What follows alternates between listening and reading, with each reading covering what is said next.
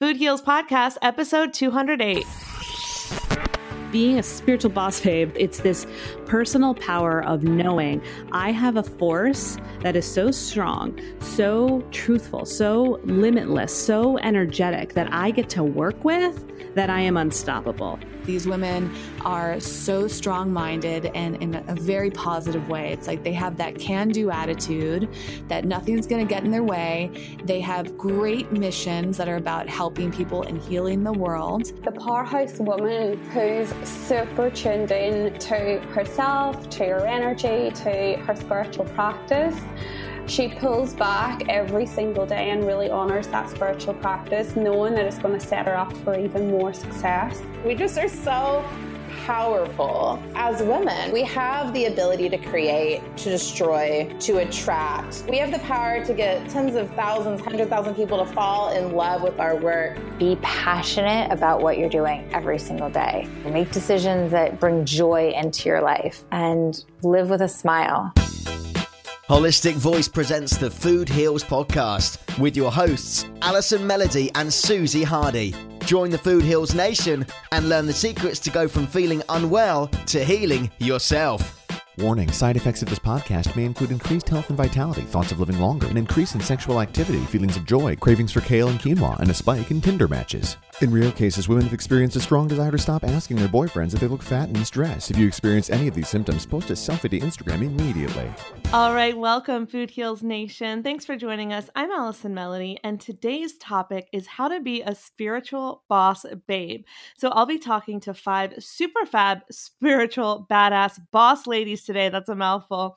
And this is part of our spiritual entrepreneur series. There are two episodes left, and then we will return to our regularly scheduled programming, if you want to call it. And we've got some great episodes coming up, like an episode with Michael Greger, an episode with Kerri Kasem. So stay tuned for those. But today, I'm talking to five amazing, incredible women. I know I say amazing and incredible too much, and I'm working on it, but sometimes it fits. Like vegan chef and influencer Leslie Durso, you know, we just got back from leading a beautiful retreat in Italy. It was my first time leading a retreat, and I'm so grateful that Leslie partnered with me because she knows what she's doing. She's an incredible leader. She actually leads retreats in gorgeous places like Italy, Bali and Mexico. And so this is part of her business model. This is part of what she does as a badass spiritual vegan entrepreneur. And so the reason I want to share stories like Leslie's today and the other fabulous women we're going to talk to is so that you know what is possible. If you have a passion, if you have a burning desire to do something different, to quit that nine to five, to not live in the grind every day, but to wake up passionate and excited about what you do, that's what the Spiritual Entrepreneur Series is all about. So we're going to talk to Leslie, and then we've got Gypsy of all trades and host of the podcast Gypsy After Hours with Danielle Mercurio. You may remember her from last week's episode. We've also got a frequent co host and guest who you may remember because she's here all the time. We've got Eco Vegan Gal Whitney Lauritsen. She also has the brand Creative Wealth. We're also going to talk to Lynn Taggart. She is a spiritual success and mindset coach for powerhouse women. I've known Lynn for years. I spoke at her event, High Vibe Live. She's an incredible entrepreneur. I can't wait for you to hear from her. And last but not least, I'll be talking to the self proclaimed spiritual badass boss lady, Amanda Frances. And for me, my business is a part of my total wellness because what all of these women have in common is that they've really shunned the traditional nine to five in favor of following their passion and creating a business around serving others. And to me, that is a part of total wellness. You know, I can eat all the kale I want, but if I'm not waking up every day happy with my career and truly fulfilled by the fact that I'm living my passion daily, then I can't be truly healthy, right? It's all connected. And so this series, as you know, is brought to you by a course dear to my heart. It's Spirit Junkie Masterclass, which is taught by best-selling author and friend of the show, Gabby Bernstein. So, in Friday's bonus episode, I announced that Spirit Junkie Masterclass Digital was open for enrollment, and you've got a few more days. The cart will close on Thursday, but let me brag a little bit on behalf of my Spirit Junkie Masterclass family. So, Spirit Junkie alumni that I've met personally and worked with have gone on to publish books. Many of them have been on this show. You remember Tara Ledoux, her spiritual memoir, Came to Believe, incredible book, is now published and on the shelves in bookstores. She's working on her second book. Other spirit junkies have led life changing TED Talks. They've grown six and seven figure businesses, transitioned their careers, and turned their mission into movements, including many of the guests on today's episode. The transformations that they have made are truly radical. If you are ready to inspire others by doing what inspires you and earn, earn big, okay? Let's go big here. Earn well for the work that you want to do in the world. The Spirit Junkie Digital Masterclass is for you. You know, I'm a learner, okay? I'm a seeker. I've taken classes from world renowned teachers and scholars. I've got multiple degrees and certifications, but nothing I mean, nothing beats the teachings from Spirit Junkie Masterclass. Since taking this course, I've truly created a life for myself that didn't exist, did not exist two years ago, three years ago. So let me just go through some of my wins that I can really directly attribute to taking this course. The Food Heals podcast download numbers doubled, which is really important when we're trying to get our message out to the world. We want people listening like you. And so thank you. I don't know when you started listening, but if it was in the past year, you may have come in at a place where I was ready to expand and you were ready to hear my message. And you know, I also got coverage in major media outlets. I was scared before. I was playing small. I didn't want to be in magazines. I didn't want to be on TV shows. I didn't want to be in someone's YouTube video. I was still playing small, and Spirit Junkie Masterclass gave me the courage to come out of my shell and go a little bigger. You know, I sit behind a microphone. It's very easy for me to talk all day and not get out there. And it really helped me get out there in a major way. I routinely get press passes to major events. So all the events in LA that have to do with the vegan lifestyle or have to do with podcasting, I'm usually at for free or paid to be there. And so that's been an incredible opportunity, great for networking, opening up opportunities that I didn't even know could exist. I get swag sent to me all the time. I haven't bought a face cream or a lotion in two years, probably three actually, uh, because everything is given to me. I have books given to me. Right now I've got a bunch of mouthwash sitting in front of me. I don't I won't need to buy mouthwash for probably a year. I don't buy supplements anymore because I truly have them sent to me. So my wellness is is really been taken care of. I'm getting hundreds of dollars a month worth of products that I would have to spend, but instead I get them for free just so that I can try them and give my opinion on them and give them to lucky Food Heals Nation listeners. One of the major wins that I've really had is uh, about a year and a half ago, I set an intention to be a speaker. And since that time, I have now spoken at events across the United States and Europe. Countless events, some paid, some not, but I'm building that speaking resume, right? I didn't have that before. I had stage fright. I knew I had a lot to say, and I knew I was good at writing my speeches, but getting up there in front of an audience and putting myself out there was scary. And now I'm doing it and I'm not scared anymore. Sure, I get nervous, but I manifested that as a result of taking Spirit Junkie Masterclass and getting rid of my blocks, all those blocks that were holding me back from truly stepping into my power. I've been named an icon of influence twice. So in 2017 and 2018, I've been named an icon of influence. And that's because of all of the other things that I've done to put myself out there into the world. I got a Hay House book deal. Most of you guys know that. And now I'm working on a second book. So I'm working on two books right now, and hopefully they'll come out soon.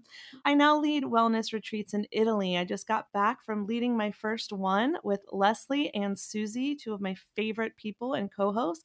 And now the space has opened up. So we have a waiting list of people that want to come on more. So I'm hoping to do two more retreats in the next year. That's something I never could have imagined for myself before.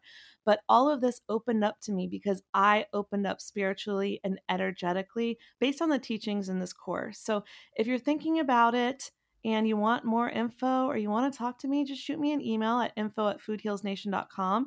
If you join, I've got a ton of bonuses for you, which I'm going to tell you all about, but I really want to get to our interviews. So if you're ready to take the course right now, you can just go to spiritjunkienation.com, enroll right now, send me an email, let me know that you're in. I've got lots of bonuses for you. Like I said, I'll tell you more about those, but let's get to our first interview. So let's talk to vegan chef, entrepreneur, influencer, and friend of the podcast, frequent co host Leslie Durso. The Food Heals Podcast starts now. Welcome, Leslie. Thank you. Today's topic is how to be a spiritual boss lady, which I know you are. And you are as well. Oh, thank you. I try to be.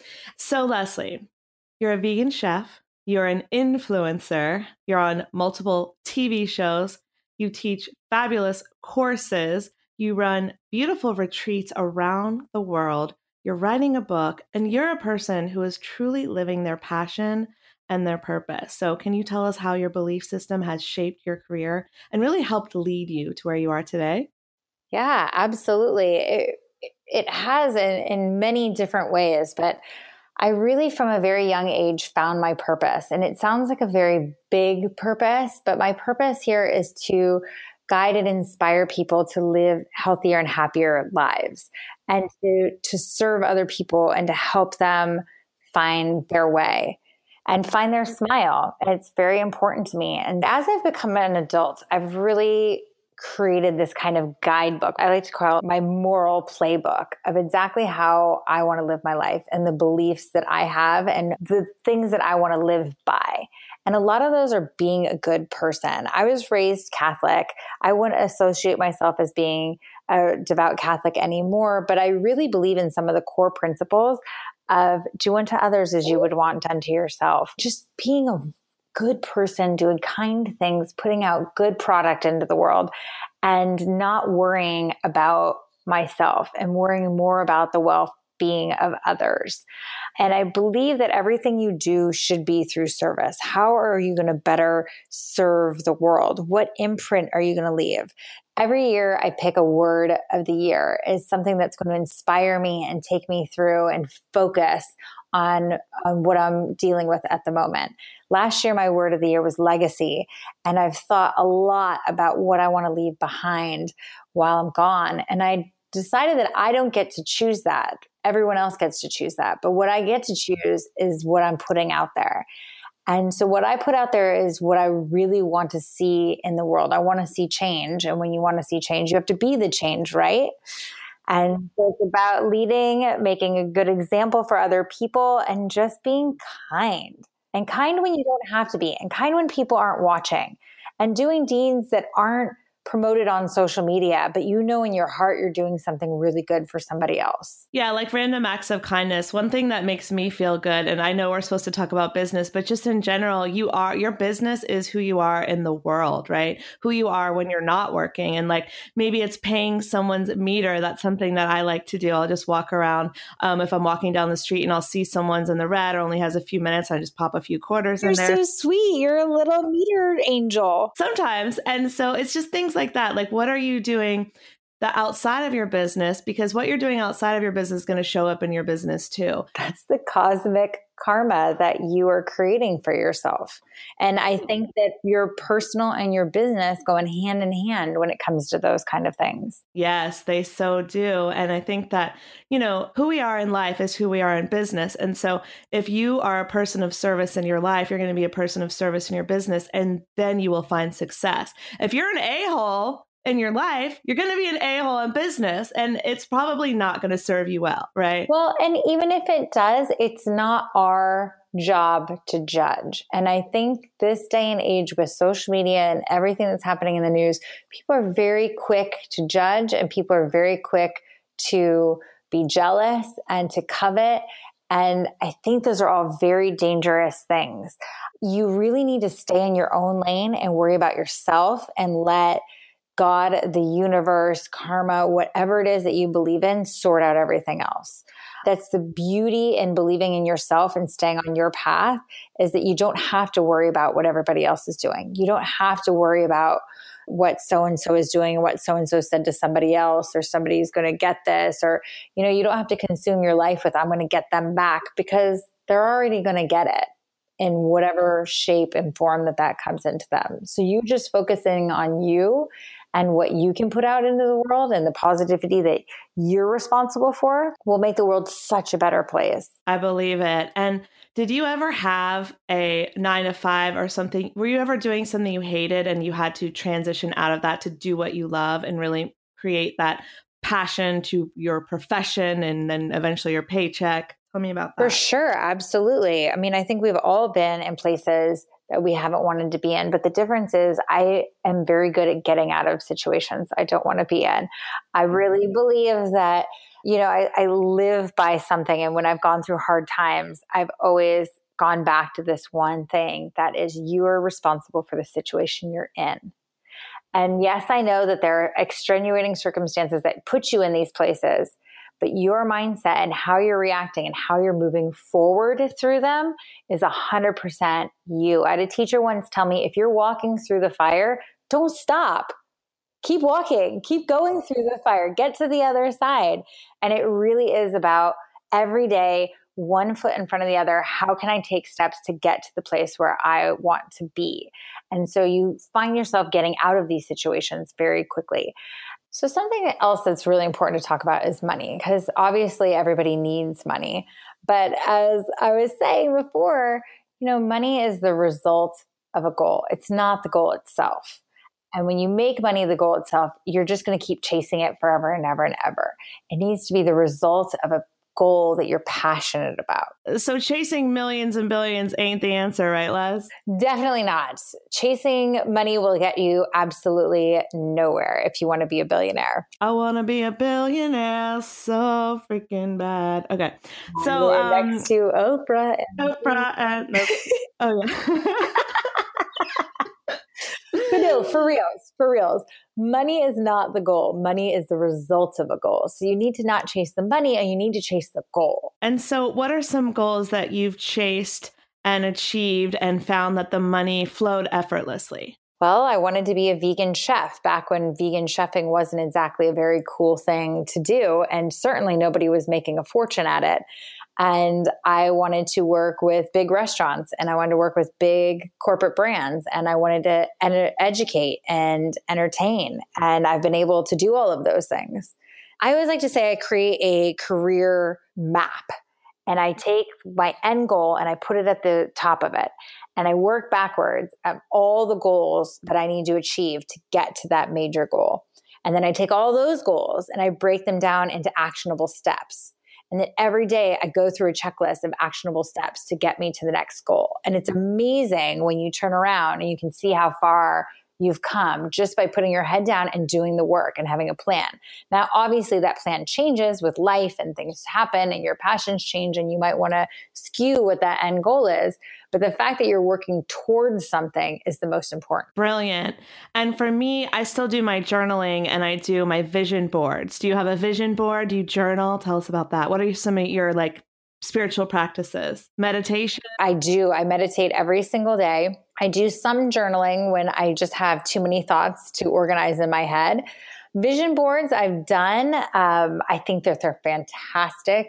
I would love to say that I do them all the time and every year. I would like that. That's a goal of mine is I need to do more vision boards. That is what I see in my vision board is more vision boards.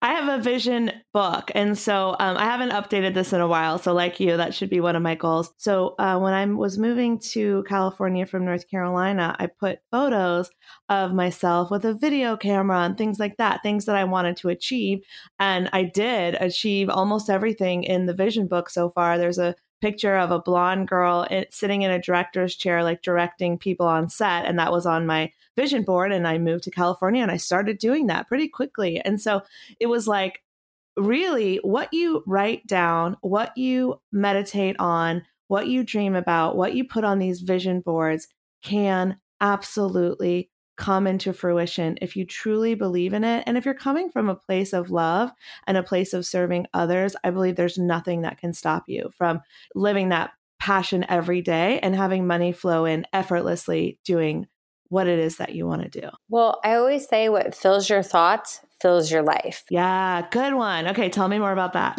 well, I mean, I think you get it. I think you live it. The things that you think about the most are the things that happen. If you think about being single all the time and why it stinks so bad to be single, it's so terrible to be single, you're going to be single forever.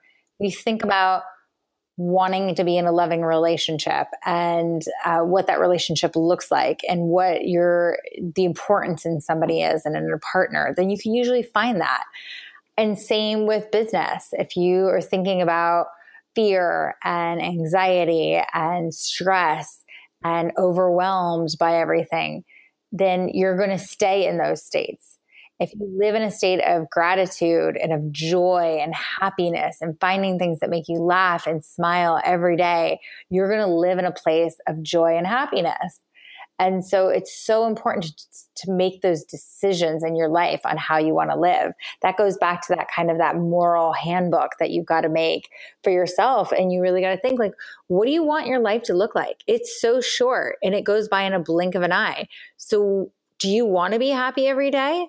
Do you want to be surrounded with things? Do you want to have a simple life? Do you want to be by the ocean? Do you want to be by the mountains? Do you want to have a big family? Do you have a little family? Do you want to have a dog? Do you want to have a cat? You have to think about all of these things and and visualize it and just make it happen. I could not agree more. I love that so much. And you know they say worry is a prayer to chaos and so worry serves no purpose. And so the more that we can bring ourselves back into joy, into happiness.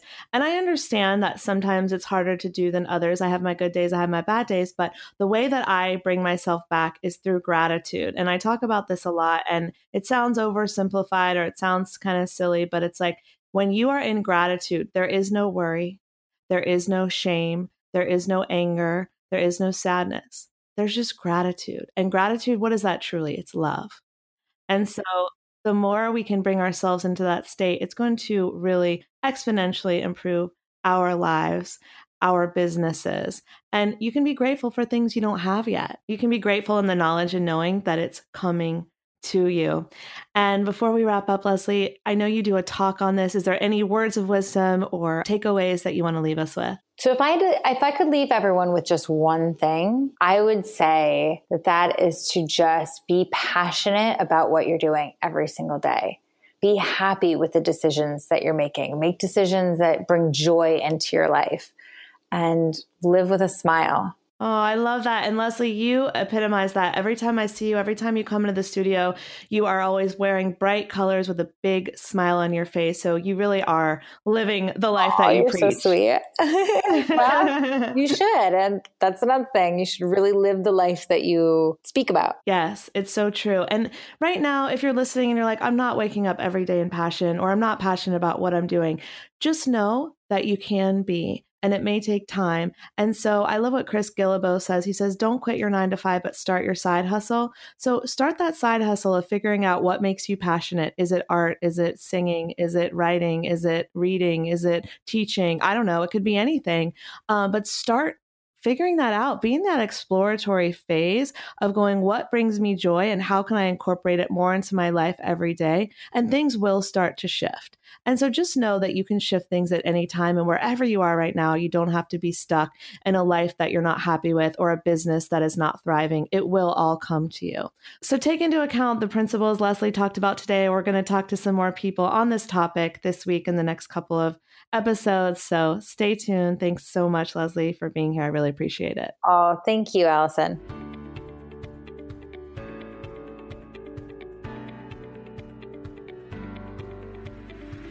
Ah, I love those words of wisdom from Leslie. Be passionate about what you're doing every single day. Live life with a smile. I mean, does it get better than that? And live the life that you speak about. It's all about authenticity and living your truth. And I remember when Gabby Bernstein said these words to me in level two, which is in person in Massachusetts, once you complete level one of Spirit Junkie Masterclass, you have the opportunity to take level two and go even deeper dive in person. It's incredible.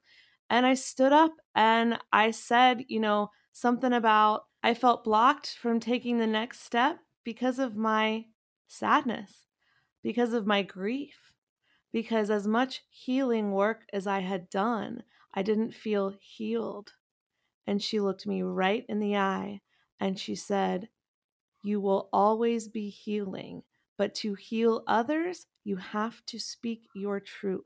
And I have chills thinking about it because, you know, when you break that down, what she was saying to me is, I have to talk about my life my truth authentically in what happened to me. And Leslie and I just got back from this amazing Italy trip, and we're the leaders. We're promoting a healthy, happy, wonderful lifestyle.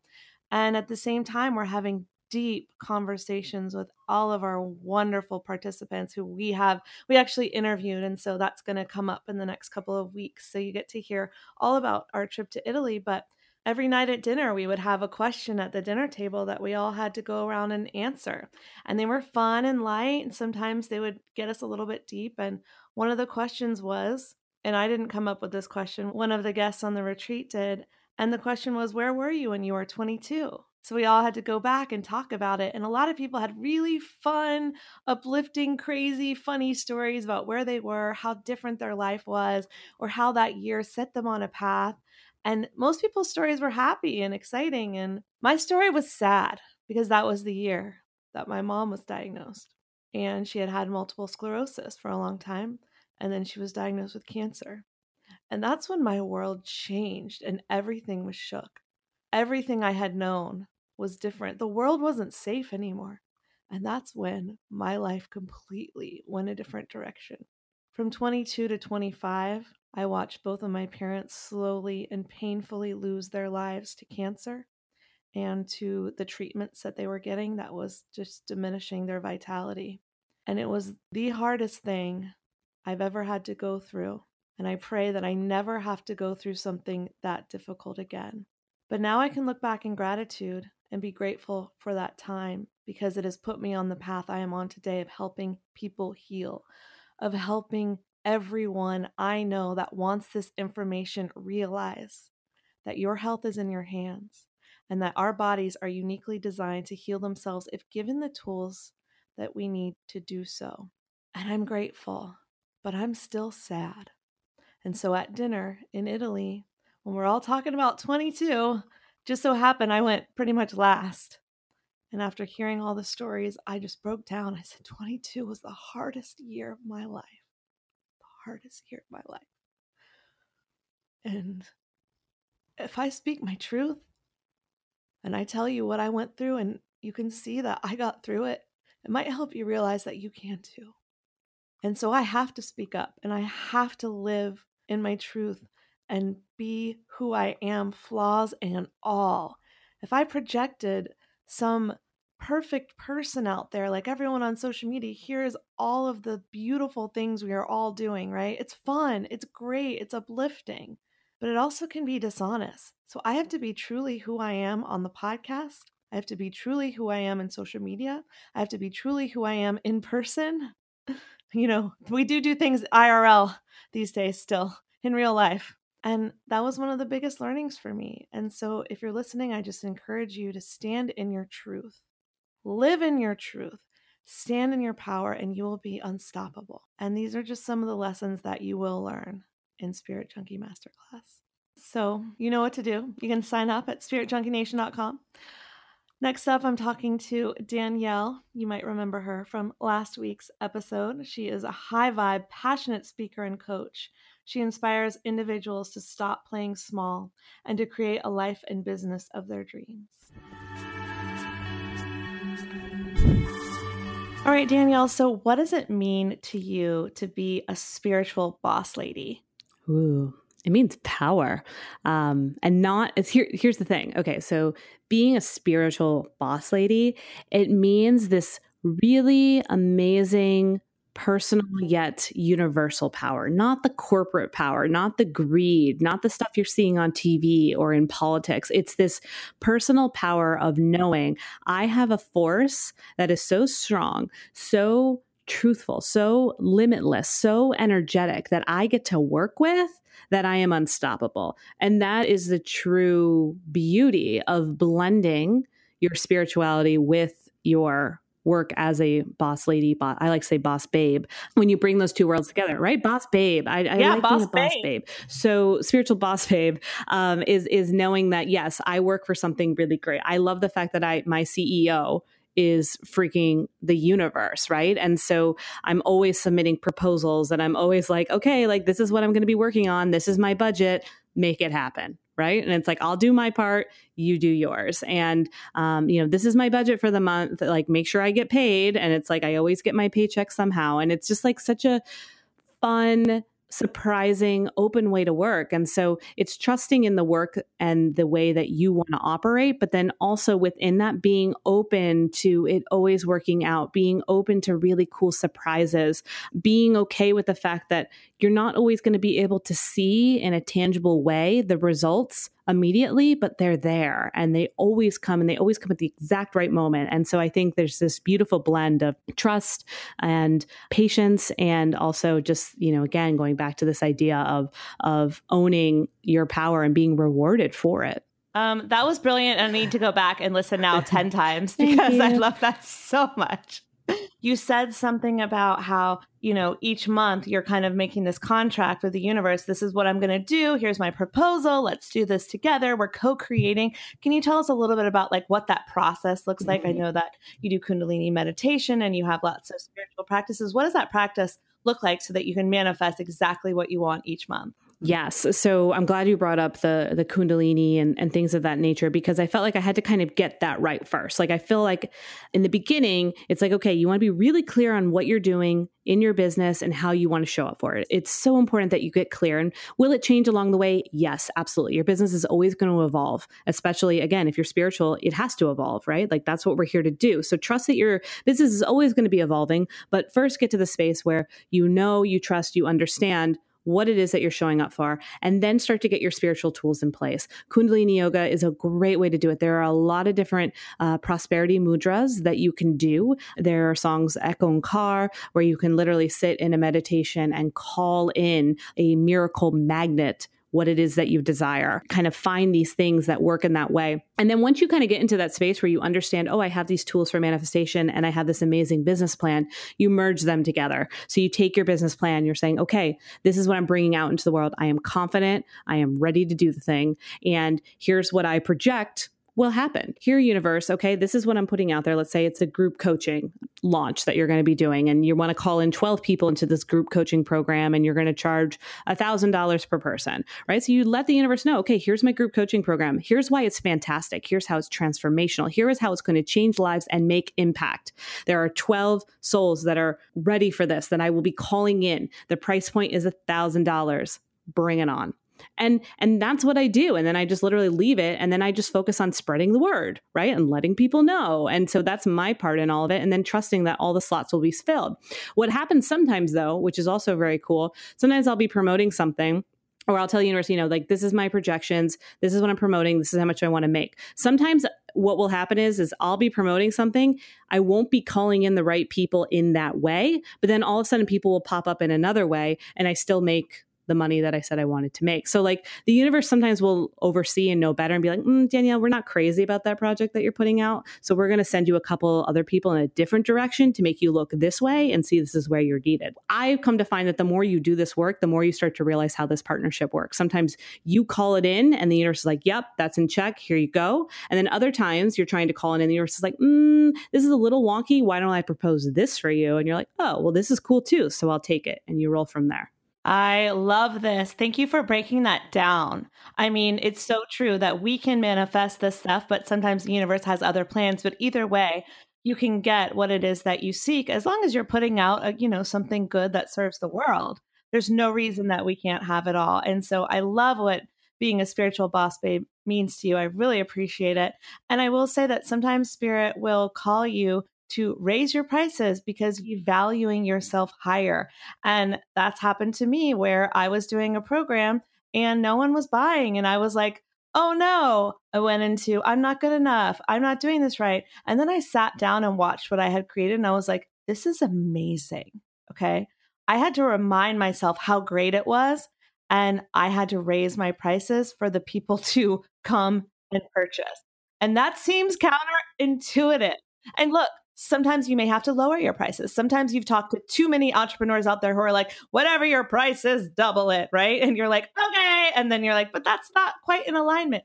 So there is an art to this, and we're always constantly figuring it out and testing. But if you're in alignment, you start somewhere, then you will be guided to what's exactly right. Thank you so much, Danielle. I really appreciate you answering our spiritual boss babe question, spiritual boss lady, whatever you want to call yourselves, Food Heals Nation. And that is something that we learn very hardcore in um, Spirit Junkie Masterclass. And that is what Gabby is aiming to do is raise up people who are spiritual leaders, entrepreneurs, people who have a message to share with the world. That's what I'm doing. That's what Danielle's doing. And we've got Spirit Junkie Masterclass for sale coming up as well. So we will keep you posted on all of that. Danielle, thank you so much for being here. Where can everyone find you online? Mm, you're so welcome, babe. I am daniellemercurio.com. Find me, find me chilling there or check out my podcast, Gypsy After Hours. Gypsy After Hours is the best. Add it to your playlist right now, Food Heals Nation.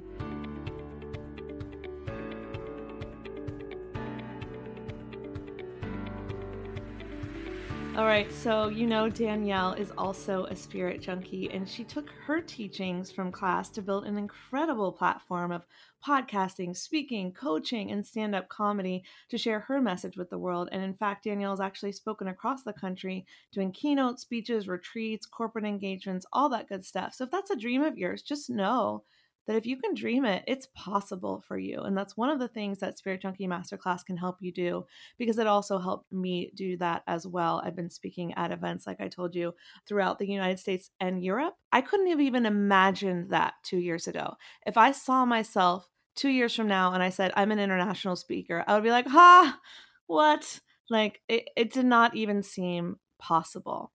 And now that's what I'm doing. And it's a part of my work and it's a part of my life. And I'm able to spread my message. And I get to go to cool places and meet amazing people and get up on stage and riff and speak my truth. And it's been incredible. So just know that these things are all possible for you if you desire them.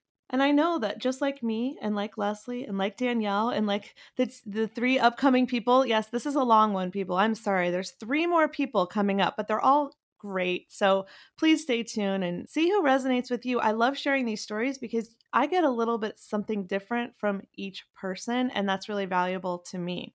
So I just know that, you know, like me, like all the beautiful women on the podcast today, you have a message to share with the world, okay? I know you do. It's inside of you. Maybe you want to share a message through song. Maybe you're a secret singer. Any shower singers out there? I know I'm one. Karaoke, it's my jam. I'm a secret singer. And eventually, maybe in two years from now, I'm going to say, hey, I could have never imagined that I'd be singing on stage, right? Whatever it is inside of you, if it's a passion about health, maybe you're like me and you have a story, you've gone through something with loved ones or on your own and you've overcome something, and now you want to share that with the world and you just don't know how. Spirit Junkie Masterclass is going to give you the tools to do so. It's practical and spiritual. So, we're going to meditate, but we're also going to get really, really clear on how to do social media authentically and effectively, how to create online courses, how to start a podcast, how to write a book. Gabby is a number one New York Times best-selling author. Who else is better to learn from? About writing and selling books. So if you want to write, if you want to sing, if you want to podcast, if you want to have a YouTube series, if you want to create courses, the list goes on and on. You can do that, right? You can get paid for it. You can live happily and passionately every single day.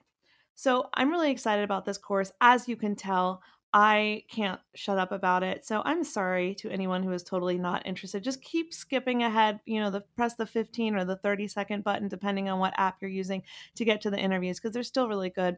And we do have some really great content coming your way in July. We've got some great interviews back to health and wellness and more the body and some beauty. We've got some beauty coming up. So get excited for that. But for those of you who are interested in Spirit Junkie Masterclass, I want to tell you a little bit about the modules because these are great. Um, you can listen to them or watch them. So you can watch the video, which is beautiful HD video. It's just a joy to watch. You can project it to your HD screen. That's what I do. I just do the, you know, you know how to share to your Apple TV. Does everyone know how to do that? Um, I'm not going to walk you through it, but you can probably figure it out. So you can watch it on your television, you can watch it on your computer, or you can download the audio and create. What I've done is I have my iTunes playlist, and I will listen to specific ones that I want to listen to. Sometimes I really need to hear something about mantras or meditation or Kundalini yoga, and sometimes I want want to hear the one about how to create a digital course. And I've listened to it before, but each time I'm going to gain new insight from it because of where I'm at at the moment. So, for example, the first time I heard the digital course creation, which is taught by Derek Halpern, because not only does Gabby teach, but she has um, speakers come in and teach you as well. So when I first listened to that course, I was like, this is incredible. This is brand new information. Wow, my mind was blown. Then I listened to it. By the third time I listened to it, probably within, you know, six months, I was like, oh, this is basic. I got this. So I was learning each time, implementing, and then I got to the point where I understood it and I knew it like in the back of my mind. I could probably teach that course now, right? So it takes time, but if you listen a lot, you're going to gain a lot. Um, same with the meditations. Every time you meditate, something new is lifted. You create space for something more. You heal a little bit more. So it's just a great resource that you'll have for the rest of your life to look back upon. And I'm still looking back upon it all of the time. I know many spirit junkies that are as well. But let me just quickly go through the modules.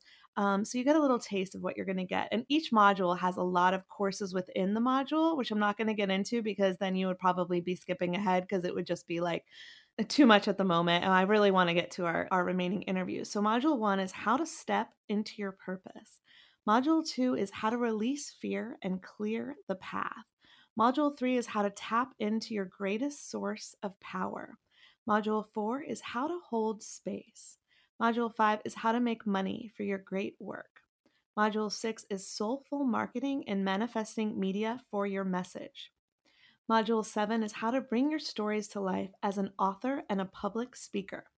Module 8 is how to turn your vision into your reality. So if you're interested, again, just go to spiritjunkienation.com or email me your questions at info at foodhealsnation.com.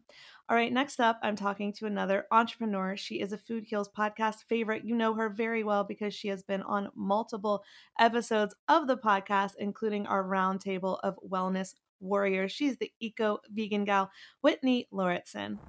You're listening to the Food Heals Podcast. Make sure to subscribe, rate, and review us on iTunes.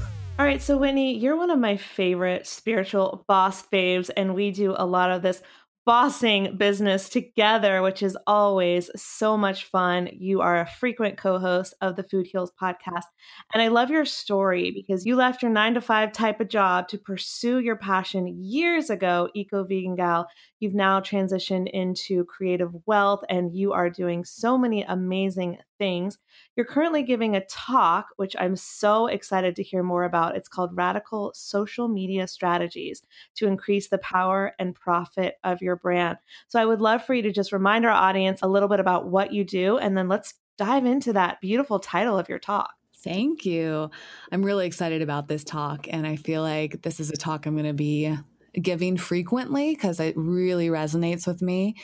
And a little bit about me as I started the brand Eco Vegan Gal, and along the way got really passionate about helping other people with social media and monetization. So I've been coaching for four or five years now, pretty seriously. Started a brand called Creative Wealth that was originally just a online course, and then that transitioned into an online community where I do group coaching and it's it's just evolved into a bunch of online trainings and it's a lot. So a lot has come up out of that that brand and now i'm transitioning everything to the whitney lauritsen brand and it'll be basically the the brand that houses a lot of the eco vegan gal content the creative wealth content and it's really merging together the personal wellness side of things that I've been doing for almost 10 years and all of the business coaching and brand strategy because I feel like they all basically are part of the same thing, the same pain point. And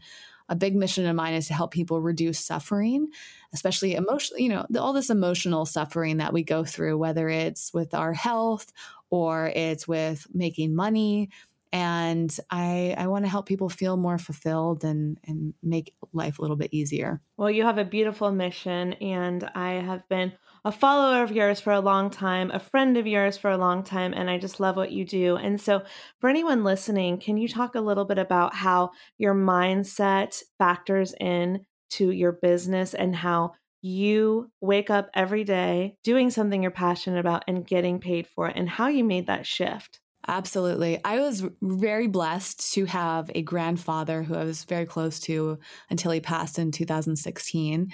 And I still feel close to him, of course. And he, I think, passed on to me one of the most valuable things that he could have, which was the power of positive thinking. He actually read the book by that title from Norman Vincent Peale, and he had a whole collection of Norman's books. My my grandfather's name was Norman too, and so I actually now have his collection of books, which is like something I hold very dear and near to me. And I realized this that he lived till he was 97 and a half, and he was lucid and happy until until I imagine his last breath. I uh, I wasn't there for his last breath, but I saw him within the last 48 hours of his life and I was I felt like I was just talking to my grandfather. I wasn't talking to like my dying grandfather, you know, and he that just really stuck with me and, and and impacted me my whole life about how much our positive mindset impacts us. And what an amazing example I had of somebody that was positive till the very end you know? And i think that actually my i had a contrast of both my grandmothers struggled i think with positivity. One of them especially it was really a big downfall for her and she just let herself waste away and it was just kind of this woe is me perspective and as far as i know most of her life was like that. So she passed away earlier than she probably needed to and she just kind of attracted illness and she attracted kind of like a victim mentality. And so I had these contrasts in my family and was really able to just examine how they worked in these people that were older than me. And then when it came to business, I started really noticing the difference energetically and also success wise in terms of how I measure success in the people that have a more positive mindset. And I've been creating content and building my brand for almost 10 years, and I've seen a lot of people come and go over the years. And the people that I've looked up to have been there pretty much the entire time. And just to see, like, for great example is Kris Carr and she's very connected to Gabrielle Bernstein and Marie Forleo and this kind of pack of amazing women. And there's a bunch of them that are kind of all friends. And, and they are kind of like this group of women that have really been a great example for me because I feel like all of their success comes down to their positive mindset. These women are so strong minded and in a very positive way. It's like they have that can do attitude that nothing's going to get in their way. They have great missions that are about helping people and healing the world.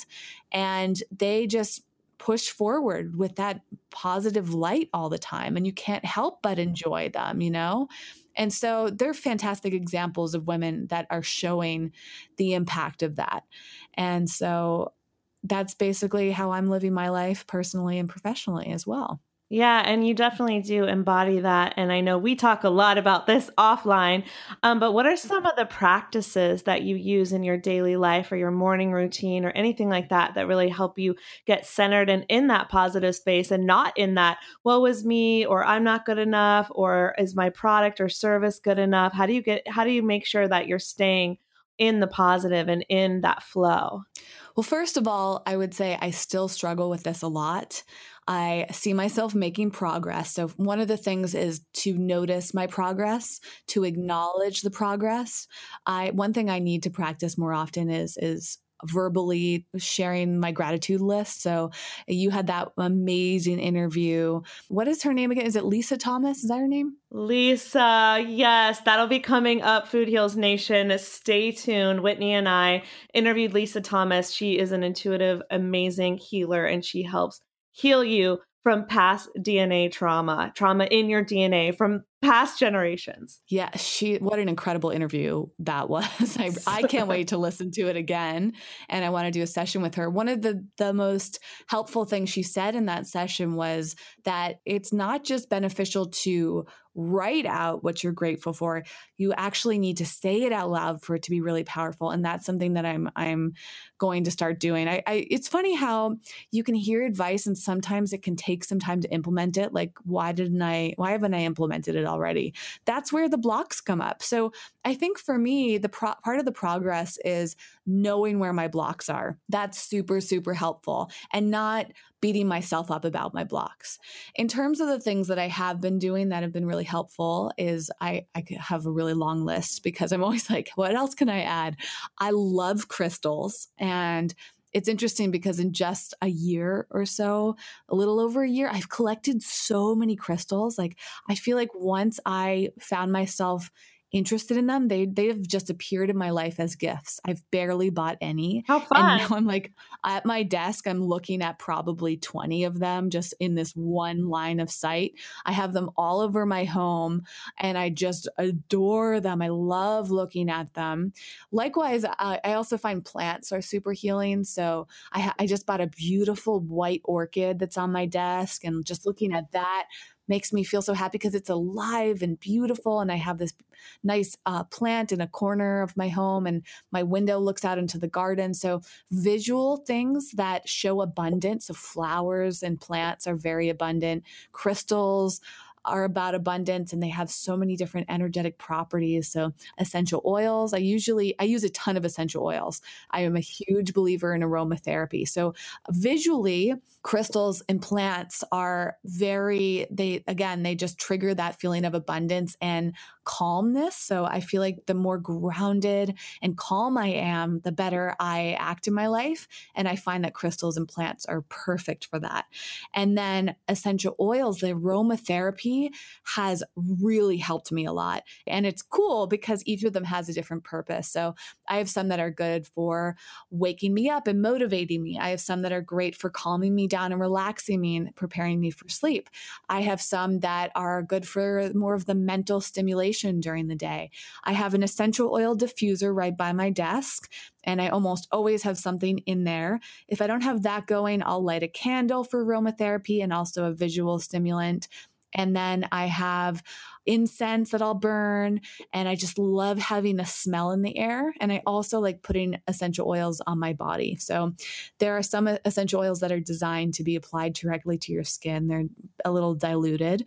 And I put on probably five different types of essential oils each day of like the types that you rub on, the spray around you. I have roller roll-ons. I mean, they're all over my home. And that helps me too. I have some by my desk, I have some on my bedside table, and I have some in my bathroom. So basically wherever I am in my home, I see the essential oils and I'm reminded to put them on. And as soon as I do, I feel fantastic. Thinking about your different senses, I think, is helpful, right? Music. So that's another sense, right? Playing a meditation that you can listen to, whether you're meditating or working or trying to relax, like any type of stimulating music. And then uh, the opposite end of the spectrum is music that really gets me pumped up. So I have a playlist of music that gets me really excited.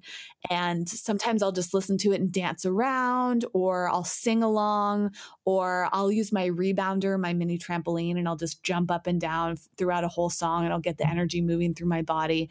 That makes a huge difference too. And I actually would like to do that more. I think movement is really, really key to high performance. So I, I like to try to stand up at least once an hour. I have an Apple Watch that actually reminds me to stand up every hour, which is very helpful. So you can set a timer or you can get some sort of a device that that tells you when to stand up and move your body because that really changes your energy too. Yeah, when you sit for too long, it's over, you know. It totally de-energizes you. It's bad for your spine we got to get up. We got to get moving. I love the music. I always put on music as like an interlude in my day and just like, I'll just dance for five minutes and it's going yeah. to uplift me and make me feel even better about whatever it is I'm doing next. Yep. And you can do affirmations. So I'll do those every once in a while. I'm not, I want to make that part of my daily practice. And I, I have at times.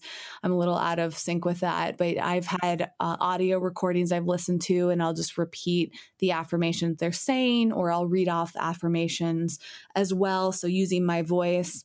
The other thing I like to do is consuming products that make me feel good. So I start my day every morning with a glass of water and probiotics. and those are vital for digestion. One thing I've been studying lately is more about hormones so I can understand how I'm going to feel on different periods of my cycle, right? And I think it was in one of the recommendations for my cycle about how our gut actually a lot of our emotions i didn't know that that was in our gut as well and, and that was part of the, re- the reason to take probiotics and i'm so glad i read that because it's like I know the gut is such a huge thing for health, but I didn't think about it for my mental health. So no wonder probiotics so helpful. You know, they they just really make a profound difference in how I feel each day. So I start off with water probiotics, and then I'll sometimes take a B12 supplement. I'll I'll play around with a few different types of supplements like turmeric. I alternate between tea and coffee, and always organic, always like the best quality of, of either that I can find and I'll decide if I need some sort of mental stimulation or I want it, I should say. So if I didn't get as much sleep or I feel like maybe that part of my cycle I'm feeling a little more tired, maybe I'll use caffeine just to kind of get me going and focused. Or if not, then I'll have an herbal tea. And I love uh, using things like superfoods and just kind of understanding like uh, medicinal mushrooms, I think are incredible. And really tuning into how I'm going to feel physically and by in terms of what I'm drinking and eating, that makes a really big difference. And I feel like that's like an ongoing experiment because each of us are slightly different. So uh, I just kind of like to experiment with my diet to see what's going to make me feel my best. Yeah, well, you know, I do that too. And I love all of my different tinctures and superfoods and concentrations, experimenting with that, seeing how things make me feel. Um, adding more into my diet at different times of the day to experiment with energy so I don't have to be a coffee addict. So, those are right. really good tips. And um, give us a couple of maybe takeaways from your talk radical social media strategies to increase the power and profit of your brand. Well i have a lot so let me see which ones kind of naturally come to mind here. The really the biggest messaging that i'm trying to hone in is for more of us to learn how to tune into ourselves. And of course one of the best ways to do this, which I think a lot of us know but don't necessarily put into practice, including myself, is meditation. I go through phases where I'm really good about meditating, and then I'll go through phases where I'm not as much. And there is a huge difference. I mean, meditation, I feel like, is one of those things I really wish that was taught to every child because if I were to be in practice of it my whole life, I can't imagine like what would have shifted for me even earlier. And sometimes meditation, I feel like, can happen in a less formal way. So you, there can be kind of moving meditations, or you could be in the shower and kind of be meditating. There are so many little moments where you can just kind of tune into your heart and less within your head. And that I feel like is really the big key. I have studied so many different methodologies of business, of strategy, high performance, social media. I've been really passionate about this for about 10 years now. And really, the advice, if I were to get like a concentrated piece of advice from all these books and podcasts and courses and videos that I've been absorbing for all these years, I would say the bottom line, it comes down to mindset. And it comes down to valuing ourselves, having that self worth, letting go of those limiting beliefs. I also am a huge believer in manifestation, and it happens in so many miraculous ways. I do believe that there's some higher power, whether it's God or universe, whatever you want to label it as. I think that when you verbally out loud or at the minimum write down the things that you want, they will show up if you are clear on them. And one thing I set an intention for for 2018, which is when we're recording this, is that I wanted to let go of limiting beliefs. And man, you got to be careful what you wish for sometimes because when you ask for things, the universe is so powerful. I have seen tremendous shifts in my mindset in even just the past few weeks. Like it'll just come in waves of suddenly releasing, releasing, releasing, and having aha moments, realizations. And sometimes it's really tough. And I think this is why a lot of people hold on to limiting beliefs is because it can be scary to let go of old mental habits. But when you do let them go and you discover what's underneath them, it is astounding how much it'll change your life. And so I'm on a mission right now to get very clear about them for myself because I want to, I know I can help more people if I'm coming from less of a place of fear, more of a place of love, and more of a place of worthiness less of a place of I'm not good enough, which is a state that I've been stuck in for most of my life. So for me, it's been like looking back. What were the things I heard as a kid? What were the feelings I was experiencing? Who said it to me? Why did I believe them? How has that impacted me? And the more that I kind of tune into this, the more I can understand why those mental patterns were created and then just say they're not serving me anymore. And it's not always that easy. It's taking me a long time to get through it. I, I, I, think it's an ongoing process, but it's about shedding those layers. And so the the more that you focus on this through all these different practices that we've been talking about, it's just I look at all of this as like layer shedding. So every day I'm letting go of something more and more, and I'm tuning into my heart more, and I'm trying to understand the difference between my ego and my heart and the love and the fear, right? So uh, we kind of like live with Allison, you were saying this in one of the interviews we did together, how it's like having an angel and a devil on your shoulder, that that iconic imagery, right? Is that's like the ego is the devil and the angel is the love in your heart. And the more that you focus on that angel, that love, the more that you focus on that spiritual energy or universe or God, the clearer it becomes and the less fear you have. And then suddenly life just feels so much easier and more joyful, and things just start coming together and you're fulfilled. And I really feel like that's within everybody but we just have a culture of so much fear that unfortunately a lot of us have to kind of shovel our way out of it. And some people have it worse than others in the sense that they've been raised or surrounded by a lot of fear. A lot of fear. And we get fear from the media, we get fear from our family, our friends, we get fear in, in places you know, unintentional places, right? It just kind of gets repeated and pushed into our minds. So, my goal with all my work, but specifically this talk that you mentioned, Allison, is like to really just give people permission to let go of that and catch themselves when they're coming from a place of fear and identify ways that they can be more in, in a place of love so that they can really serve the world in the way that they kind of like their mission and their purpose that each of us has. Yeah, we all have a purpose. And if we are not truly stepping into our power, then we are doing a disservice to ourselves and the world. And so it's not about staying small, it's about shining so that other people can shine too. I think a lot of people think I have to stay small because, and whatever the because is, is the stuff you got to put in that meditation on that pillow and leave it, right? So that we can expand. And I played an episode, I played a clip in the last episode where um, Gabby Bernstein, it's from Spirit Junkie Masterclass Digital, and Gabby is um, talking about how she was meditating, just hanging out with Oprah. She put Oprah on the meditation pillow. She's like, What yeah. up? Oh, like hanging out. And she finally got the call.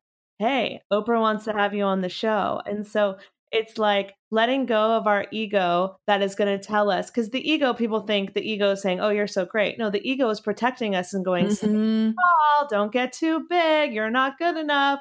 Yeah. All isn't that-, that interesting too? Like you're right we do identify as the ego as like being too big for your britches or something right. like that right? And it, you're exactly right allison it's like i think that the people that seem to have the biggest egos are the most fearful like that's really really like when when you see someone that seems like they're bragging all the time and they think they're so great those people are usually terrified. Yeah. and those people are usually have the worst self-worth issues like and they are mask it's like a mask that they're wearing that looks like they've got it all figured out or they they love themselves so much. But generally there's a different energy. That's one of the biggest things that i've noticed is is just being aware of energy whether you're naturally energetically sensitive or you need to tune into your energy, I think all of us have that ability to sense energy.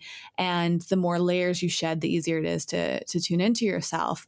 And I've noticed the more attuned I am, I can identify fear versus love. And you literally can feel it in the room. And, and actually, since we're recording this before I'm doing my talk tomorrow, I am now re- recognizing that my big mission with my talk is to create love in that, a feeling of love in that room so that people will remember what it's like to be surrounded by love and lessen that place of, of fear. Because I think a lot of people, you know, whether you're listening to this or you go to a conference or something, you're in this room of strangers and you're thinking, oh, like, I don't, maybe I'm not good enough to be here. I shouldn't say anything. I, I can't raise my hand and ask a question because I've it's not a good question. question. Yeah. yeah, me too. right. and I, I feel that. I felt that at the conference today it's like i get this this discomfort feeling like ooh i don't want to be here you know it's like it's a disconnection. And when we connect with one another which is this like one of the deepest human desires and needs is to connect with live human beings i think that that's one of the big reasons people go to events is to actually connect. But what has happened at most events is you walk in, you don't know anybody, you're terrified, you don't want anyone to see any of your weaknesses that only you really see. And so people stay small. But if imagine what would happen if you walked into a room that was designed to be a space of love and suddenly you kind of feel this blossoming and you are able to connect with people on a deeper level. That's where so much shift happens. And that's what I'm going to be doing tomorrow. Well, good luck. I'm so excited for you. Thank you for sharing some tips from your entrepreneurial experience and from your talk. And this episode is really part of our Spiritual Entrepreneur series brought to us by Gabby Bernstein's Spirit Junkie Masterclass. And that is available to join right now at spiritjunkienation.com. It's available until Thursday. June 21st. And if they join, Whitney has offered us an amazing bonus. Whitney, can you tell us about your Creative Wealth course that you're offering as a bonus to Food Heals Nation? I created the Creative Wealth course, I think it was three years ago, as of the time that we're recording this. And uh, every year I like to revamp it and I like to add to it. I like to spruce it up. And so, as a bonus, anyone who signs up for through Allison for a Spirit Junkie is also going to get access to this course. And it's all about how to monetize your passions for creating content around wellness. So if you want to podcast or you already have a podcast and you're learning how to monetize it, this is a great resource. This is great if you are doing social media like Instagram, Facebook, if you're making videos on YouTube or other platforms, you're a blogger or, or you want to, you desire to do any of this one of my favorite things to do is to teach people who create content online, educational wellness content specifically, to support them in figuring out how to keep their brands not only sustainable financially, but profitable so that they can have more flexibility and freedom in their lives and businesses. Creative Wealth is a self paced course that guides you through the, all of that. Perfect. Well, thank you so much for your generous offer. I'm really excited to have it as one of the bonuses. And before we get off, where can everyone find you online? WhitneyLauritsen.com is the URL. And right now, my um, social media is under Eco Vegan Gal that may be shifting or probably will be shifting later this year. I don't know what my new your my new uh, social media handle is going to be, but for now you can find me on Eco Vegan Gal. But if you go to whitneylauritsen.com, you'll find me wherever I am in the future. Perfect. Well, thank you so much, Whit. Yeah, thanks for having me.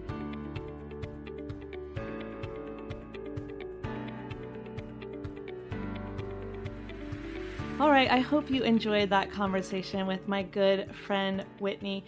And speaking of bonuses that you're going to get with Spirit Junkie Digital Masterclass, if you decide to take it, I want to go through those now so you know what you're going to get besides what we've been talking about, which is the course. There are all these bonuses that are really, really incredible. So, to get the bonuses, you have to enroll by June 21st at 6 p.m. Eastern. That's 3 p.m where am I in Pacific time, California? You can do the math uh, for whatever country you're in because I can't do that math. I am sorry. I just got back from Italy. I'm still jet lagged. I don't know what time it is here. I don't know what time it is there. So if you enroll by June 21st at 6 p.m. Thursday, Gabby is offering incredible bonuses and we are offering incredible bonuses. So here you go you're going to get the Spirit Junkie Business Basics digital program. So, Gabby created this program with her team of business pro. It's got the nuts and bolts you need to set up a business, contracts, negotiating tools, insurance information, and much more. I personally use the contract that she gave us for free. This is included. It's an independent contractor contract that you can give to anyone you hire. So, you don't have to hire a lawyer or hire an employee to get something done. You just get an independent contractor who can work a few hours a week or do a job for you and it's great. It's an easy way to get your business going. So things like that, Gabby is going to give you for free.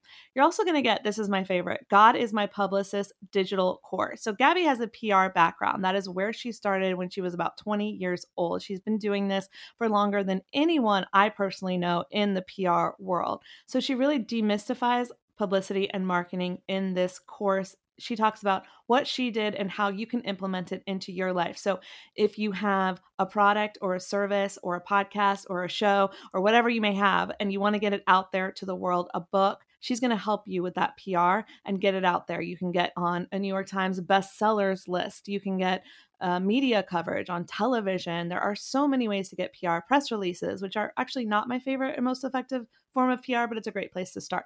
So she's going to walk you through all of that and what she's done really effectively. You're also going to get two live group online training sessions with Gabby, so valuable. The first one is going to help you clarify your visions and clear any obstacles holding you back. The second one will get you into action. And I feel like that's really what the whole Spirit Junkie Masterclass is all about. It's about taking these spiritually aligned steps to remove blocks, and then you can take action from a place of peace, love, and joy, not a place of scarcity, fear, all that stuff, right?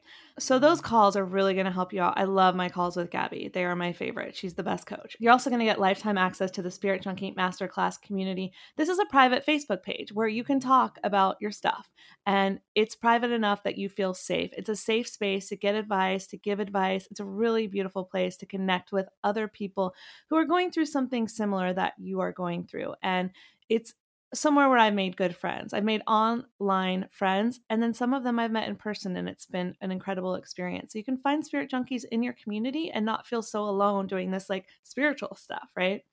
That's $3,500 in bonuses, right? I've also got bonuses for you. They are worth $1,999, and you can find them at spiritjunkienation.com. So I will lovingly give you my podcast secrets course. That's like tips and tricks and secrets. I love the word secrets on finding monetary and marketing success as a podcaster. And a lot of these marketing tips can be applied to other things. So if you're not a podcaster, you can apply them to video. There's a lot of strategies in there about events, um, holding events, whether you have a book or a podcast or a video series or something else. You can hold an event and people will pay you and you can get sponsors. And so I talk all about that, how to do that. It's not as hard as you may think. So that's number one. You're also going to get six powerful manifestation meditations, and these are read and written by our very own Susie Hardy. These are going to help your body heal and love itself to the fullest. They are really beautiful meditations that I just know that you're going to enjoy. You've also got Never Before Heard VIP Food Heals podcast. These are six months worth of content, but really we deep dive into three areas, okay? We deep dive into spirituality, we deep dive into business and we deep dive into health and wellness. So there's three topics. There's 3 per month and that's for 6 months, okay? VIP episodes. You're also going to get a one on one coaching call with best-selling author and founder of Copy That Pops, Laura Peterson. She's a good friend of mine. You might remember her from our Love Based Business episode about a week ago. And she has taught me so much about copywriting, about self publishing, and she's doing incredible things. So that's a really good value add. It's a $650 value because she that's how much she charges for a, a phone call. So good for you, girl. Um, but that's just such a great bonus that I'm really excited about. Another bonus that Whitney mentioned, thank you, Whitney, is her Creative Wealth digital course. This is a great course. I'm really excited to share it with you. And it's just a good bonus that ties along perfectly to what you're going to get in Spirit Junkie Masterclass. So thank you, Whitney. This is my favorite, I'm pretty sure. I mean, they're all my favorite, but really, this is like what people love to get is swag. So you're going to get a gorgeous Lululemon swag bag delivered right to your door. It's packed full of my favorite organic, vegan, natural health and beauty products. I've got all brand new stuff this year. So if you've gotten a swag bag in the past, I've got new stuff for you. Okay. So that's really, really exciting. So you'll get all of Gabby's bonuses at a $3,500 value, plus all of our bonuses, which are worth almost $2,000 when you sign up for Spirit Junkie Digital Masterclass by June 21st at 6 p.m. Eastern. Again, I don't know how to do the time zone math. You do it on your own. But uh, maybe just sign up the day before or just sign up today, whatever you want to do. SpiritJunkieNation.com. So if you're still with me, I've got two more interviews for you with two incredibly successful spirit junkies. Okay. These are like top of the line, making that money, doing what they love. Okay. Entrepreneurs. So the first one we're going to talk to is Lynn. She is a spiritual success and mindset coach for powerhouse women. I've personally worked with her. I've spoken at her beautiful event in Ireland called High Vibe Live. I mean, what a great title. And she is just such a force. And I love her advice and listening to her speak because she's got the most gorgeous accent in the world. And, you know, this is another example of an opportunity that came about because I was a spirit junkie. So I met Lynn. Lynn was impressed by me just being myself. I didn't pitch to her, I want to speak. And she said, I want you in Ireland and you're going to speak to my tribe. And I flew to Ireland. They put me up in the most gorgeous hotel I've ever been to. I think, I mean, Ireland is beautiful. So what are you going to do? But I had this incredible experience with these incredible women, and I got to speak on stage in front of them and share my truth. And it was just a great experience. And that's because I was a spirit junkie. No other reason. I didn't apply to speak. I didn't have to put together a I did I ended up putting together a PowerPoint, but I didn't have to put together a proposal and say, "Am I good enough? Do you want me to speak?" She approached me. So that's one of the benefits of being a spirit junkie is you're going to connect with all of these super powerhouse people who are doing amazing things just like you are. So, let's talk to Lynn. All right, so I'm here with Lynn Taggart, one of my favorite people, one of my favorite spirit junkies. We've had so many wonderful memories together in New York and Ireland. And Lynn, you are like such a fierce female, and you definitely epitomize the topic for today, which is like a spiritual boss lady, a spiritual boss babe. Can you tell me what that means to you? Wow. So I really see this as being like the powerhouse woman who's super tuned in to herself, to her energy, to her spiritual practice, and really allowing time to put that first and foremost and kind of fuel her success. So even though she's really good at the action and she has this amazing business, she pulls back every single day and really honors that spiritual practice, knowing that it's going to set her up for even more success. And so, what are some of the spiritual practices that you do on a daily basis that help you with your business and your family? So, one of the things that I love to do is create space for that spiritual practice. And to be honest, I'm intuitive and, you know, I, it changes every day. I get up and it's literally like, what would you have me do? And so some days it is meditation, some days it's intuitive writing where I'm kind of channeling and writing out, you know, the, anything that's really coming through, or I'll ask a specific question and something that I want guidance with.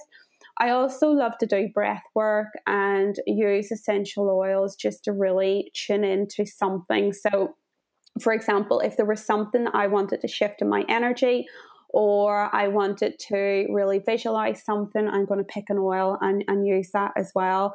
But the key for me is to do it first thing in the morning because if I don't, it's kind of like having that lie in and then you feel groggy for the rest of the day. It, you know, I really need to do it before the kids are out of bed and take that time. What I've realized is that I was going about it all wrong for quite a while. I thought that I had to do it. The, the shift that I've really, you know, taught my clients is that to honor yourself, to have this process of self love and empowerment in your life, choose to do it for that reason. Like it shouldn't feel forced, it shouldn't feel heavy, it shouldn't feel like going to the gym. I really don't want to do it, but I have to do it. It should be I'm doing it because I choose to honor the richest part of me, which is my soul, my spiritual connection, and my energy. When I fully embodied that, I really found a very profound shift and transformation in the information and the guidance that I was receiving. Beautiful. And I'm a big fan of writing, and there's a book called Write It Down, Make It Happen. So I'm always writing not only to do lists, but I'm writing out goals and visions of myself and visions of the world that I want to create. And I'm trying to really put pen to paper and see what inspiration comes very often as well. And you said intuitive writing. I mm-hmm. love that. Can you talk more about that and, and and what that helps you create in the world? Yeah, so intuitive writing is where instead of just sitting down and writing anything, I'm taking time to really, you know, do a couple of deep breaths and connect with my inner being. Um, your inner being can also be your intuition, your higher self. I like to ask a question. So if there's yeah. something I want support with, um, I'll ask a very specific question and I'll close my eyes, I'll listen for just, you know, 30 seconds or something. It used to be like I didn't trust the answer that I heard, and now I've learned to really trust what it is that I'm hearing and just write it down. And then I'll even ask another question like, what does that look like? What does that mean? Why are you saying that? Because I will question parts of it. Just literally allow the pen to move across the page. It's mind blowing. I never thought I would be able to do this. I was like you, I was always writing, making lists, journaling, setting intentions. And so, another powerful thing that I do like to do is create intentions and be appreciative of the things that I've already created. I haven't created them. The reality is they haven't happened, but I'm writing them down and I'm saying something like, I'm really appreciative for my mastermind in New York with all of these amazing girlfriends. If that hasn't happened, I'm writing it as if it has happened because I'm bringing it into reality. And so, like you said, I'm beginning that co creation process. I'm setting myself up to have the belief that it's possible for me. And that for me has been really, really powerful in actually those things happening in my life and business. And that's something I would highly recommend anybody listening to this podcast should begin to do and just watch what happens. I know, watch what happens. It's incredible. And I agree with you. We don't want to write like, next year I will be X, or in 10 years I envision this. Just write it in the present. And when you write in the present, it appears for you and it appears faster than you may expect. So be careful what you write. Make sure it's really yes, what you want. Yes, it has to be something like if you if you definitely don't want it, please don't write it. right. And that's another thing. I do recommend writing and burning too. So let's say like you're on the page and you're upset about something. So if you're going to write when you're upset, that's okay too, because it takes it out, the energy out of you and onto the page. But then you don't want to keep it because then you're holding on to that energy. So you want to burn it if you're in a safe space to burn, or you just rip it up into tiny pieces and just let it go. Because when you write it down and get it out of you, that's great, but we don't want to keep the energy near us. So write it down and burn it. But if it's good energy, if it's positive, it's if it's something you want to manifest, then you can definitely keep it in a journal. And how long do you keep your writings? Do you have st- I know I have stacks of journals all over my house. My husband is like, "Here's another box of your journals." I'm like, "Whoops." yeah, I keep mine. I mean, part of the transformation is being able to look back and see how far you've come. And I would just open one of those journals, be blown away with the things that I've created, but I totally forgot. Like I always put the the date at the top. I totally forgot that six months ago I didn't really you know, have any of that in my life.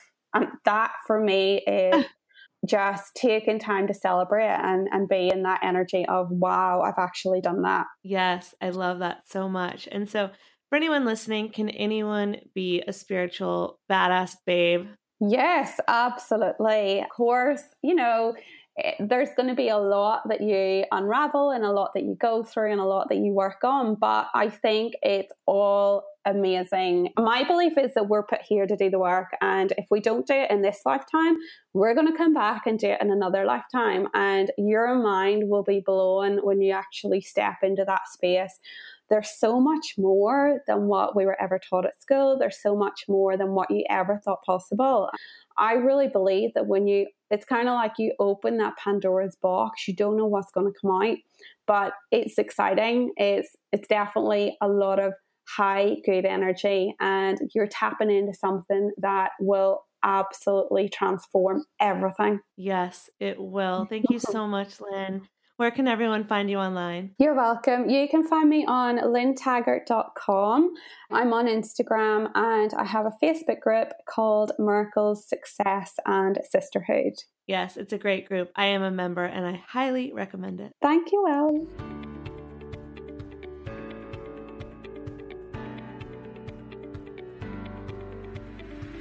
And my final spiritual entrepreneur of the day is the self proclaimed spiritual badass boss lady. She's a fellow spirit junkie and she's also a success coach for women entrepreneurs. She's a digital course creator, a self made multimillionaire, and a soulful business guru to tens of thousands of women who follow her work online. Her mission is to empower people to design lives and businesses that they are wildly obsessed with. Next up, my interview with Amanda Frances.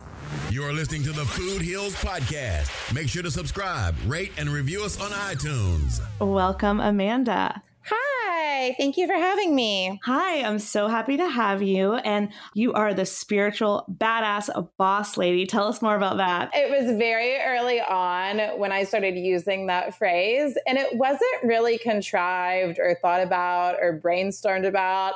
It was just like I'm doing business and I'm applying spiritual and energetic principles, and I feel like an empowered woman. And at the time, my boyfriend at the time called me the boss lady and I just hashtagged it one day and it stuck. And here we are. that's awesome. And so when I hear that, spiritual badass boss lady, I'm like, that's what I aspire to be. So I think it's really great branding. But you weren't always the spiritual badass boss lady. So what got you to where you are now? I was just the girl wanting to do something cool with her life, like everyone else. Like, the intention was always to help people and make money. And on the path to find that, I was in ministry, then I was a therapist. I have a master's in counseling. I'm a PhD dropout. I mean, I was on the, I was trying to find all the ways I could see in the regular world to help people and make money and kind of coming up short. And then, you know, what I think happens to all of us when we finally just let who we are and what we want and all of our experiences, good, bad, and whatever, when we just let everything about our personality, like and our history kind of come together, there's typically something really interesting and really useful there because people who are oriented toward growth and development are always learning from all of our lessons, you know? So once I just let that be enough, it was like I had a lifetime of wisdom to share and things I wanted to convey and things I wanted to teach and ways I could help and so, how did you step into that? Because I think that, you know, your story is really powerful. You are a self made millionaire, but you, like you said, you were doing all of these other things, thinking this was the path for you. And how did you make that transition? When I walked out of the PhD program, I was like, okay, new experiment. I'm only going to do what feels good. I'm only going to do what I want to do. Like wanting was never enough of a qualifier in my world. I was always doing what you're supposed to do and should do and everyone said to do and la la la la. And when I got it down to like it was going to be about nothing besides desire, everything got really easy. everything got easy. Every single thing I've desired to do in business that I've longed to do that's felt good has been the right decision it's just not rocket science. Like I think our desires were given to us by the divine to walk out on the planet. And if you desire it, then it is like literally your responsibility to just do it, you know? You just said, I'm going to do what I want. That is super bold. So, and I love it. Don't get me wrong. But for anyone listening who's like, I don't know how to do that. Like, if I did what I want, I would be poor. Or if I did what I want, someone would judge me. The world would judge me. Like, what would you say to that? Good. Then at least they're watching you. I mean, thank God you did something noticeable enough to be judged. Good work. I mean, like, A, most people aren't paying that much attention to any of us. Like, I have tens of thousand women watching me and they're still not paying that much attention. You know what I mean? Like I can miss an email, say a card's going to close one day and close it a day early. I can say I'm going to launch something and launch it the next month. Like no one's actually paying that much attention to you ever. And what I've realized is most people are either like proud of you, excited you did it, or not paying that much attention. And the rare occasion that someone is like really insulted and outraged and judging you, well, like, who really cares? They need to fall out of your world anyway. So, like, good work with the elimination process. You made it easier. At one point in time, I was coming out of Christianity. I mean, I don't really think my belief system changed that much, but the language around it did, right? And my way of explaining it online to relate to more people changed. And so I had, and I have two Bible school degrees, like ministry training school, like all the things. So I had all these ministers in my inbox, like literally telling me I was backsliding and like, what about Jesus and whatever, you know? And it's funny because they could only affect me as long as I still had an insecurity about my belief system. When I was still insecure, they could mirror it back to me. Yep. Once I was completely, completely, completely sure that me and God were good, all of those people like disappeared. And it's been that way with everything, whether I'm pricing too high, cussing too much, what, whatever it is if people are saying things about it or judging it, then I'm just judging myself. They're just mirroring. And once I clear it up, I don't care what anyone says because I'm sure. So once I clear it up inside of me, it can't bother me anymore.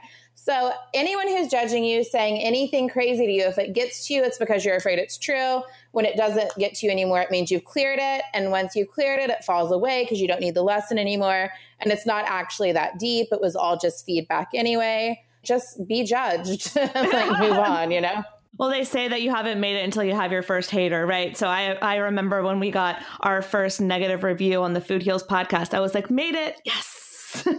yeah, like reframe it, made it. And did they say anything to you that actually like touched on something, or were you able to shrug it off because you know you're doing great work? You know what I mean? And that's really all there is. I still deal with both. You know, I'm able to look at it, and if I feel something, I know it's a reflection of something going on inside of me and unresolved within myself, or maybe I agree with them and I'm judging myself. And so I try to look at it that way. Does it still bother me? Yes. I don't like being called a snowflake. I don't like being called, you know, certain things or being called uninformed or uneducated because I know that I am. So I fight between like, the ego and the hurt of the heart, right? But at the same time, I know that they're saying this because it's a reflection of what's unresolved within them. So I got to let it go because it doesn't matter. Because I know that more people need to hear what I have to say and need to hear what all of our stories are. Because no matter what your story is, there's someone that you can help, right? There's someone who hasn't gone through it or is going through what you've been through. And so your ability to heal them, it's ne- necessary, just like you said. Oh, it's totally, it's required. Like I sit in front of people you know, all day long, whether online or on the phone or at an event or whatever, but just people telling stories about why they can't do what they long to do. And it's just like, well, that's actually selfish as fuck. Like, are you called or are you not? Do you have something to say or do you not? Do you intend to create a really beautiful life for yourself and positively influence potentially millions of people or like not? You know what I mean? When you put it into perspective of the woman who needs you and what happens to her if she doesn't find you, the person who needs like your experiences and your stories and what you've already overcome, what you've already understand. In one of my courses in my Become a Coach course, that's some of the homework is what is your life experience that actually taught you the things that you now get to impart to others? Because like that life experience is more of an education than almost anything, you know? And I say that as someone with a lot of education. I'm not pulling from what they taught me on chapter two of some coursework in some psychology class. I'm pulling from, oh, I healed that with my mom too. I get you.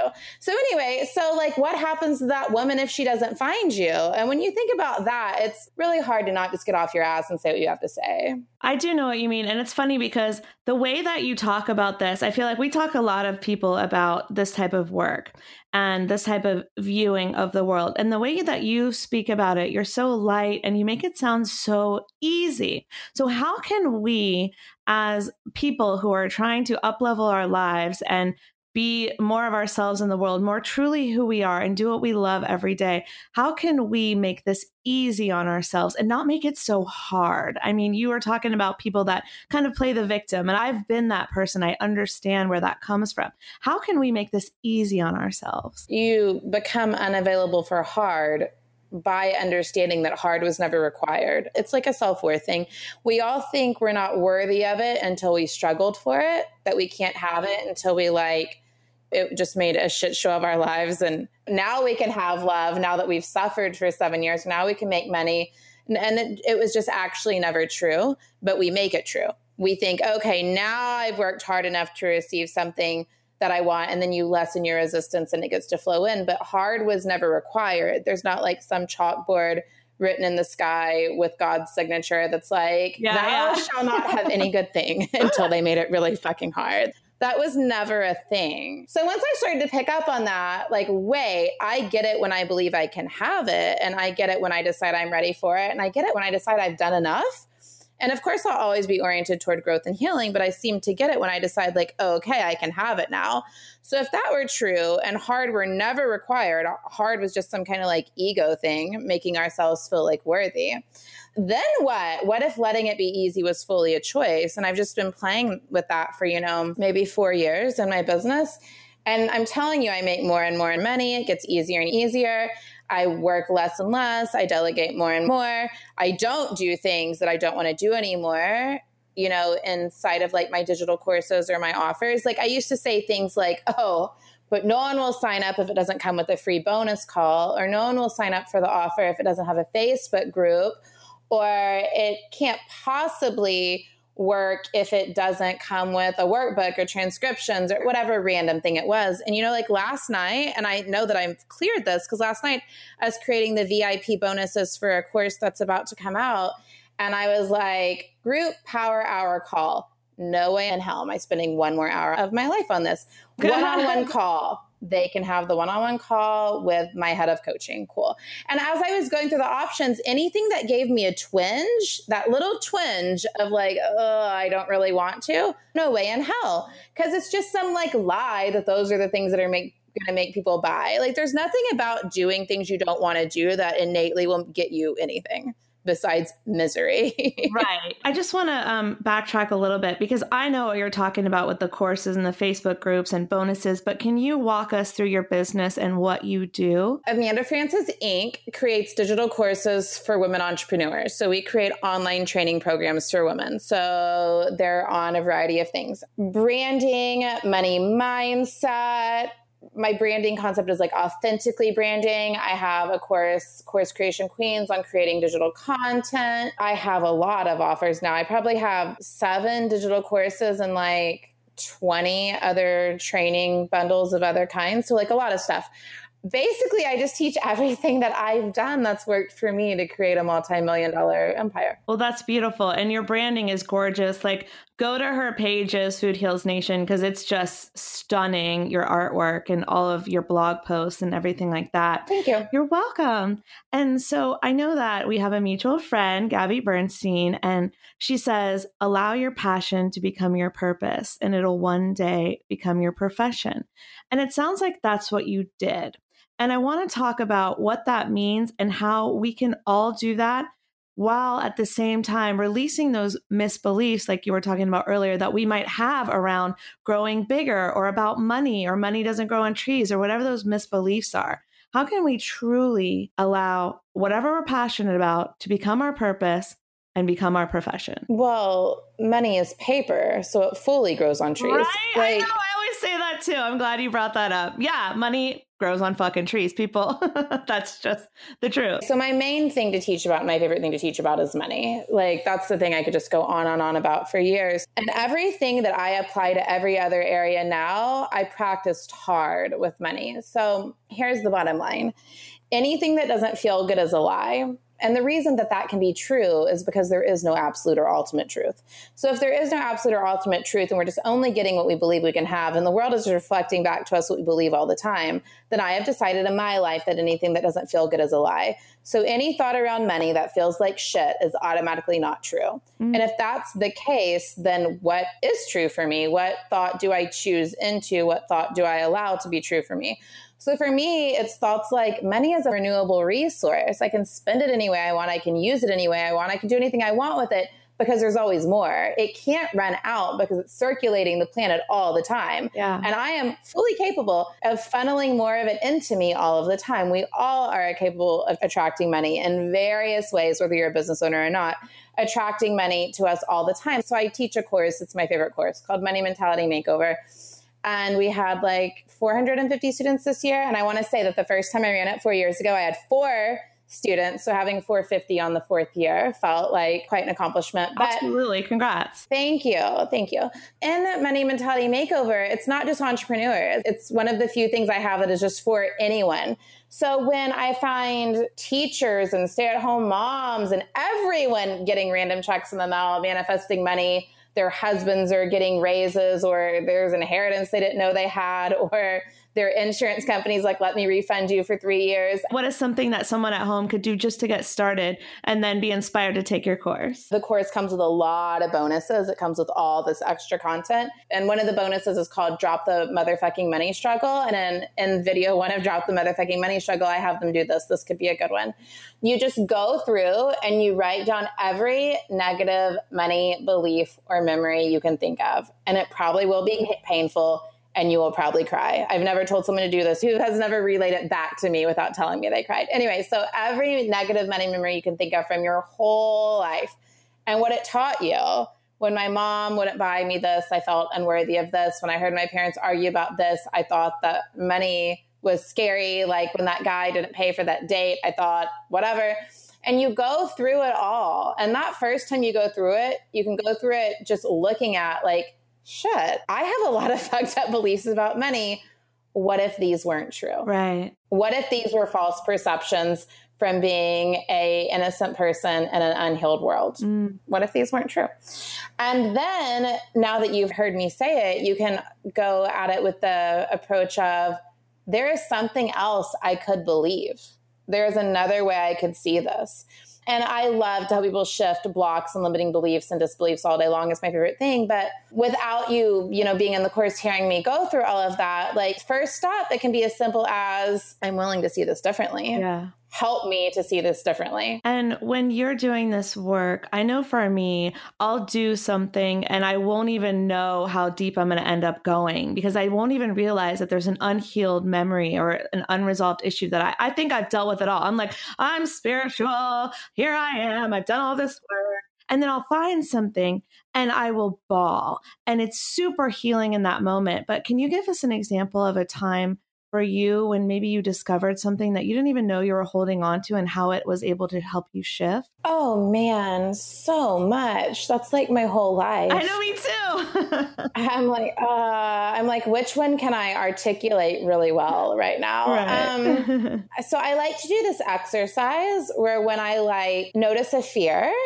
I'm like, where is that fear located in my body? Right. right. And I'll just see if I can feel into it. And I'm like, what is the shape and the color of this thing located in my body?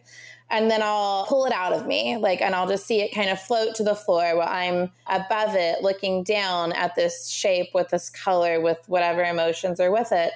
And when I do that exercise, sometimes the funniest things will come up sometimes I did this with a client the other day and she was like, Oh my God, a dog tried to bite me in the face when I was two years old. And my fear of sharing my new course online is totally the fear of when I felt unsafe, blah, blah, blah. And it was just funny how it came back to her when I got her to remove it from her body and look at it. and she started bawling, remembering something when she was little. And I've had that same experience. And sometimes it's not that deep. Sometimes you're just looking at it, feeling power over it, and you notice something very small and simple. But every once in a while, I'll notice something like, oh my God, that reminds me of you know, something your parents said, something I was afraid of as a child. The other day, something came up with a neighborhood girl that was kind of like a bully. And I'm just like, whoa, that's been living somewhere in my subconscious. I mean, and it's shocking. And then, you know, since I'm in the habit of telling myself a new story, I can easily go, what did that teach me? Well, that taught me, I don't know, girls aren't like with the neighborhood girl, girls aren't safe. Like making friends easily isn't safe. And I'm like, well, is that true? no, of course not. Everyone I love right now was at once a stranger. And so then I, because I know my intention to be in life open heartedly connecting with people and like loving life, I can be like, huh, this is blocking me from a thing that I love to do. And then it's as simple as like, I'm willing to see this differently. I'm willing to know and understand at a deeper level that it is safe for me to connect with people in my daily life or whatever it is, you know? And then I just kind of set that intention to shift, knowing that even just the awareness and the crying and the playing with the new idea is deeply healing. You know what I mean? Like we can therapy ourselves, and I love helping people dig into shit. But we have a lot of power inside of our own journals, inside of our own willingness to shift to heal a fuck ton, you know? yes, it's so true. And, you know, I think that I've done this a lot where I've had these really deep moments of healing when I've gone back into childhood and things like that. But it doesn't happen every time. And that's okay too, because shifts are still happening. Even if you're just doing a mantra, or even if you sit down, you light your candle, and you decide, like, all right, I'm going to work on something, it can be a subtle shift. It's not always a groundbreaking shift. And so I had a girlfriend of mine do, um, so I have this really intense inner child meditation that I do, and I do it to music, and I send people the playlist, and I say, this is how I do it. So my girlfriend does it. And she was like, I mean, it was nice, but like, I didn't really feel that much. And I was like, that's okay. You still shifted. And she's like, but did I? The next, I'm like, do it again the next time she did it, she was like, I was broken wide open and I had a memory and I did forgiveness. All this shit came up. I'm not going to speak for her what happened, but she was like, I am completely amazed. And so, not every time when we do this work is something groundbreaking going to happen, but every once in a while, when it does, every time you're creating shifts no matter what. So don't give up, is what I'm saying, just because you don't feel something super intense every time that you do one of these exercises. No, of course. I agree. I think it feels to me like one is I think it's an adding up process. Like I say in one of the modules of the money course, I think like module four, that it's like there's a, a glass jar. And every time you shift a belief, every time you tell a new story, every time you write your affirmations like you're filling up this jar and it will overflow. Like the internal will overflow into your external world. It has to. It fully will. But sometimes when we're working on something and it's kind of like you know, have you ever been working on something money, relationships, whatever, and you know you're working on it, but you don't really know what you're doing. It's like you're taking this tip. Yes. Yeah, you're taking this tip from someone. You read this in a book. Amanda said this. Gabby said this, like whatever. And you're like, you're going through doing the things. And then it starts to click and shift. Finally, it finally added up and overflowed. And then you're like, oh, I get it. Like, I think that's one thing is like you just, keep doing the work because Gabby actually said this to me when I was very much a baby into applying this stuff into what would be a business, right? And I was in her group coaching program and she had no idea who I fucking was and she would have no memory of saying this to me because everyone was sitting in a room in New York and like some people, a few of us were watching online. It was live streamed. And I emailed in one day, I was like, it just feels so hard will it ever get easier or something? Because applying all these things just felt fucking hard and I was tired. I was like, why isn't it working yet? And which is something that I hate when people say that to me now because I'm like, no, this is just a lifestyle. Like, don't you want to feel better and be happy? But anyway, I was very tired at that time because I just didn't really get that I was changing my life. And Gabby, who didn't know me at all, said on the live stream, Is it feeling like shit, harder work? Is it feeling bad all day actually harder work than like intending to feel good? And it's absolutely true. Like walking around miserable, not happening, questioning ourselves, worrying, telling stories about the man, the city, the job, the money, how it's not working out for you, how something's not on your side, how you have it bad, how it's harder than you thought. That's fucking hard work. I mean, honestly. It's so much more energy to vibrate in the negative than it is in the positive. Oh, totally. And I was complaining about, you know, journaling, writing some affirmations, and playing with some meditations. You know what I mean?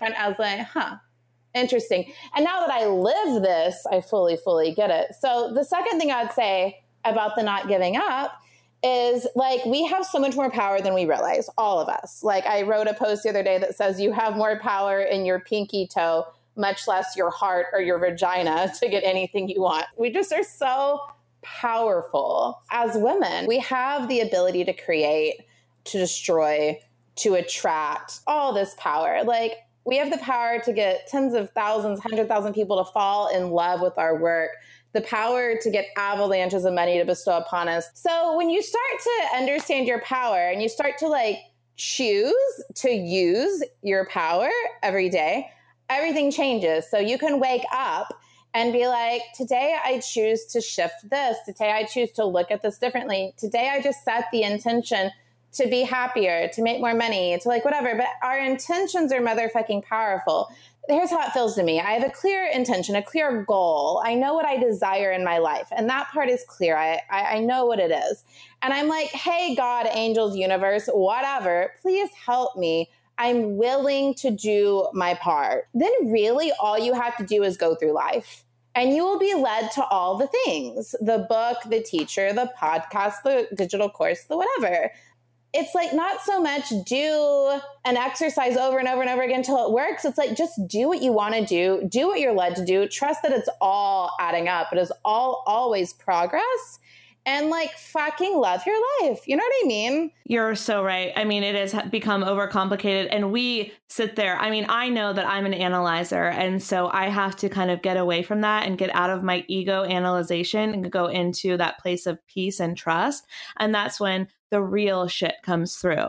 But when I'm in that place of ego, I'm over analyzing everything and that gets me into more of a negative space. So for me to be in the positive space, I really have to go to that peaceful space. And I love being in that place and in that flow. And it happens more often when I'm meditating, when I'm quiet, when I'm sleeping, not when I'm in the busy busyness of the day. Sometimes when I'm driving, stuff comes, shower, it's in the quiet. And so the busier we are, in my experience, I find the farther away I am from tapping into that. And so people are like, well, I don't know how to meditate. It's too hard or blah, blah, blah. And I'm like, just listen to music. Music is a meditation. There's so many ways to meditate without being a Buddha cross legged on a mountaintop or like in a yoga class. Take some deep breaths. It's like really not that deep. Like take some deep breaths, like, and close your eyes. Like you will, your body will calm. Your, like your cortisone will drop. You know what I mean? Your cortisol. I say in one of the modules of the money course that analyzation was never part of the manifestation process. And it's so true. We we want to analyze, I think, those of us who are oriented toward growth. We just want to analyze and figure out, like, what did I do wrong? What do I need to learn? And, like, sometimes that's nice because there's a lesson in it. But when I decided that analyzing wasn't actually required, everything got a lot easier for me because then it just became, huh, I attracted something funny. Instead of analyzing all day long why I attracted it, why don't I just shift again to what I want? Why don't I just shift again to being an energetic match for what I want? And if it's a pattern or something to be healed, it will keep coming up. But me grueling over it, you know what I mean, isn't actually getting me anywhere. So I have definitely experienced the thing where like the the payment comes in, the money hits the course, the enrollment in the course starts to flow in really easy when I relax. It's always been a thing. So for me, it's about not spinning your wheels, not working hard for the sake of working hard ever. Like it's about intentionally doing the work I want to do. You know, like for my job, it's post on the social medias, do the live stream, send the emails do the things and then shut the goddamn computer and go love my life. So it's like, I think there's really a place for effort. And I think there's really a place for receiving. And I think that's like the beautiful feminine, like flow thing we get to do where we're not all strategy. We're not like all like logic. We get to be like, okay, this makes sense that this feels right. You know what I mean? I'm gonna I'm gonna do some of what makes sense. I'm gonna do all of what feels right, and then I'm gonna enjoy my fucking life because that's what all of this was for. You know what I mean? We didn't like get jobs, start businesses, find the partner, whatever, to be miserable. The point was always to be happy, right? So I think we just have to go back to that. Yeah, and it's different now. Our ancestors didn't have smartphones and people Facebook messaging us, emailing us, texting us, calling us. Like there's so much communication these days that you can't even be quiet and focus without setting an intention to do so. At least I can't. and so figuring out how to do that and making that practice a part of your life. Cause I'm like you, I'm going to get as much done as I can. And then it's all about self care. It's like close the laptop, turn off the phone, go do you. I'm going to go do me. Whether that means spending time with my dogs and my hubby, or whether that means going out to karaoke because I love to sing, doing something outside of the grind of the busyness and allowing myself to enjoy my life. And I enjoy my business too. But of course, there are parts of it that are just, you got to get it done. Right. And so it's having that balance is so important. And we can find that and we can be thriving and happy without working ourselves to death the way you know, a lot of our parents did and a lot of our parents taught us we're supposed to do. Early in your business, it's just like you want the notifications to be going up on your phone every time someone's inquiring about an offer or something because like there aren't that many. and it's important you get back to those people. But I don't have email on my phone. There are no social media notifications at all. Notifications on my phone. I have like tons of Facebook groups for all my digital courses. I don't see what people are asking in the Facebook groups until I intentionally click on the Facebook icon. And I don't really see what people are asking until I go into the group and actually see what new things have been asked. And yeah, the majority of humans are all on do not disturb because I don't actually need to see what they said to me until I click on my messages.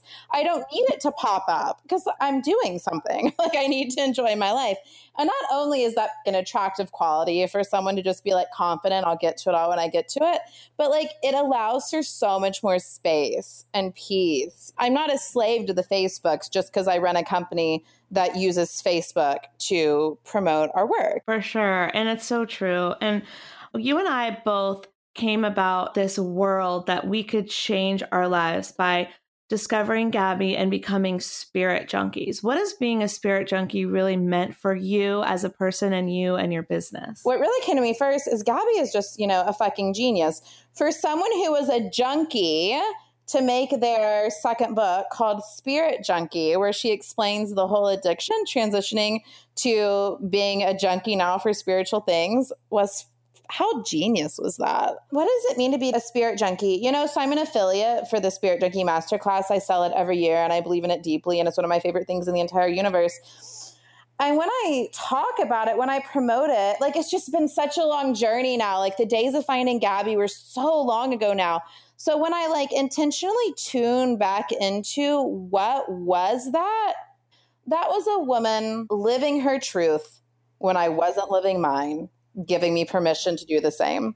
That is all it was. I would get in rooms with her on the stage, and it was a mirror. It just reminded me I could be paid to do my work. It just reminded me that like I wasn't crazy for being obsessed with the spiritual things and the self-help things and just wanting to help people make money and better my life and be happy. Like she was just a big light bulb yeah, that's exactly how it feels. And it feels like with the master class, it feels like I was a few years into following her. My business was supporting me, but I just like got in that room and it propelled me forward. It sped me up. The energy of the digital course is the exact same energy of that room which is why I can share it every year so wholeheartedly. So, if anyone was thinking about taking Spirit Junkie Masterclass digital or live, what would you say? Always, always, always with everything, you got to follow your heart because these decisions seem crazy. When I bought the masterclass, I fully put it on my credit card. It was like three times more than my rent. It really freaked me out. It really, really freaked me out. But I bawled my eyes out when I saw the first promotional video. And I was like, I'm to be in that fucking room. And I still have chills saying that because I remember what car I was driving. I remember what was going on in my life. I remember how much money I was making. I, I remember being like, I'm getting in that room. And I followed my heart. And here we are. And I've just, I followed my heart so many times around these decisions that don't make sense and the number freaks you out and you got to follow your heart. You followed your heart. I'm working on following my heart. Tell us about your meditation series. It's a Boss Lady meditation series. First of all, I have the Boss Lady meditation series. If you go to amandafrances.com, click on free shit, click on Boss Lady Meditations. It's six meditations. My favorite one is Calling in the Cash Money. You got to listen to it every day. It's the best thing ever. Yes, that's completely free. Just go ahead and sign up for that. That's easy. But another thing is since we've been talking about the money course, when you and this isn't about necessarily taking the money course it's just that when you get on the wait list for money mentality makeover i send you all these free money resources like these videos on breakthrough your money blocks and all this stuff so if you want to go to amandafrances.com and click on courses and click on Money Mentality Makeover, you'll see the course is closed, but you can get some free shit around money. I can send you both those exact links and maybe you can give them those links. We'll put them in the show notes. Our wonderful show notes writer, Mel B, will put them in. And you have a trip coming up?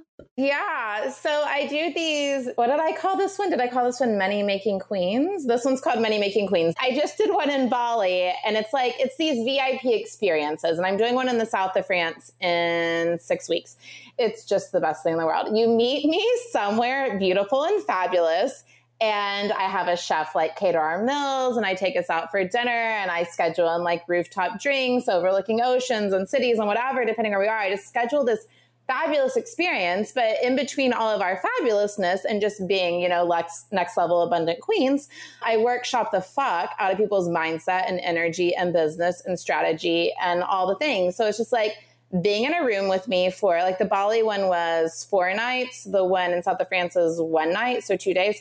But it's just being in a room with me and other women intending to go to the next level where I can like dig into your shit. And I show up with a very powerful intention to help you shift. My intention is that I can shift your energy, which I can, and that you will get whatever you need. Like I'm so clear that everyone gets whatever they need on every single one of these days. And it's been true over and over again. I just got a message from a girl who was in Bali who was like, Thank God I went there. What a life changing experience. I'm selling out my new relationship coaching without a sales page like, Amanda, how did you know I was supposed to be a relationship coach? I was like, because I watched your eyes light up every time you talked about relationships.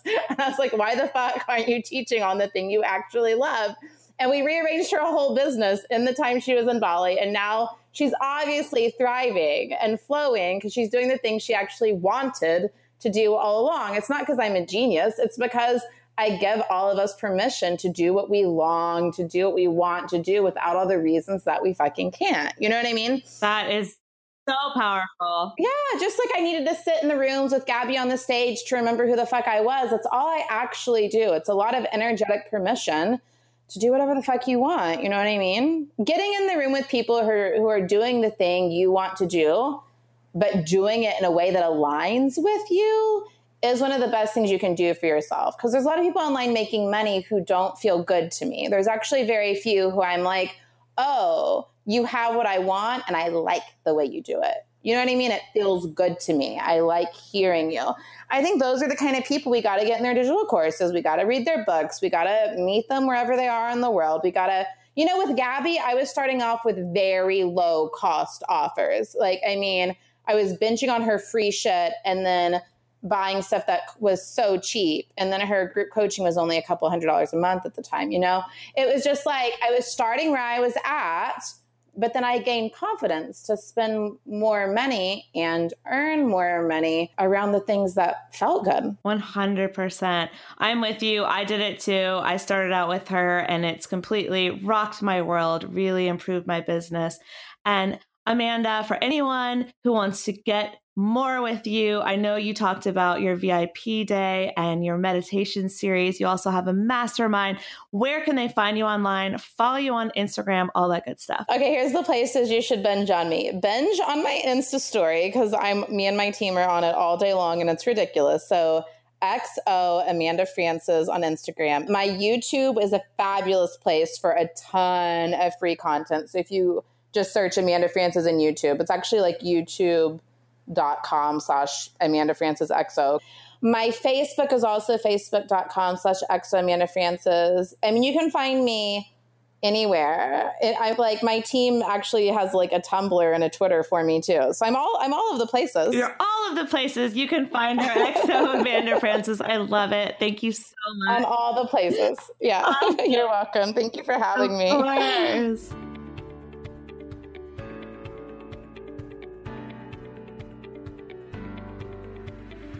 All right, Food Heals Nation, thanks for listening to our Boss Babes episode. It was so much fun talking to all those powerhouse ladies. And if you're still thinking about it and you want to join Spirit Junkie Masterclass, just go to spiritjunkienation.com. And to close us out, I'm just going to play you some reactions to Spirit Junkie Masterclass, some recommendations from some Spirit Junkies. That'll close us out, and I will see you next time on our final episode of the Spiritual Entrepreneur series. See you next time, Food Heals Nation.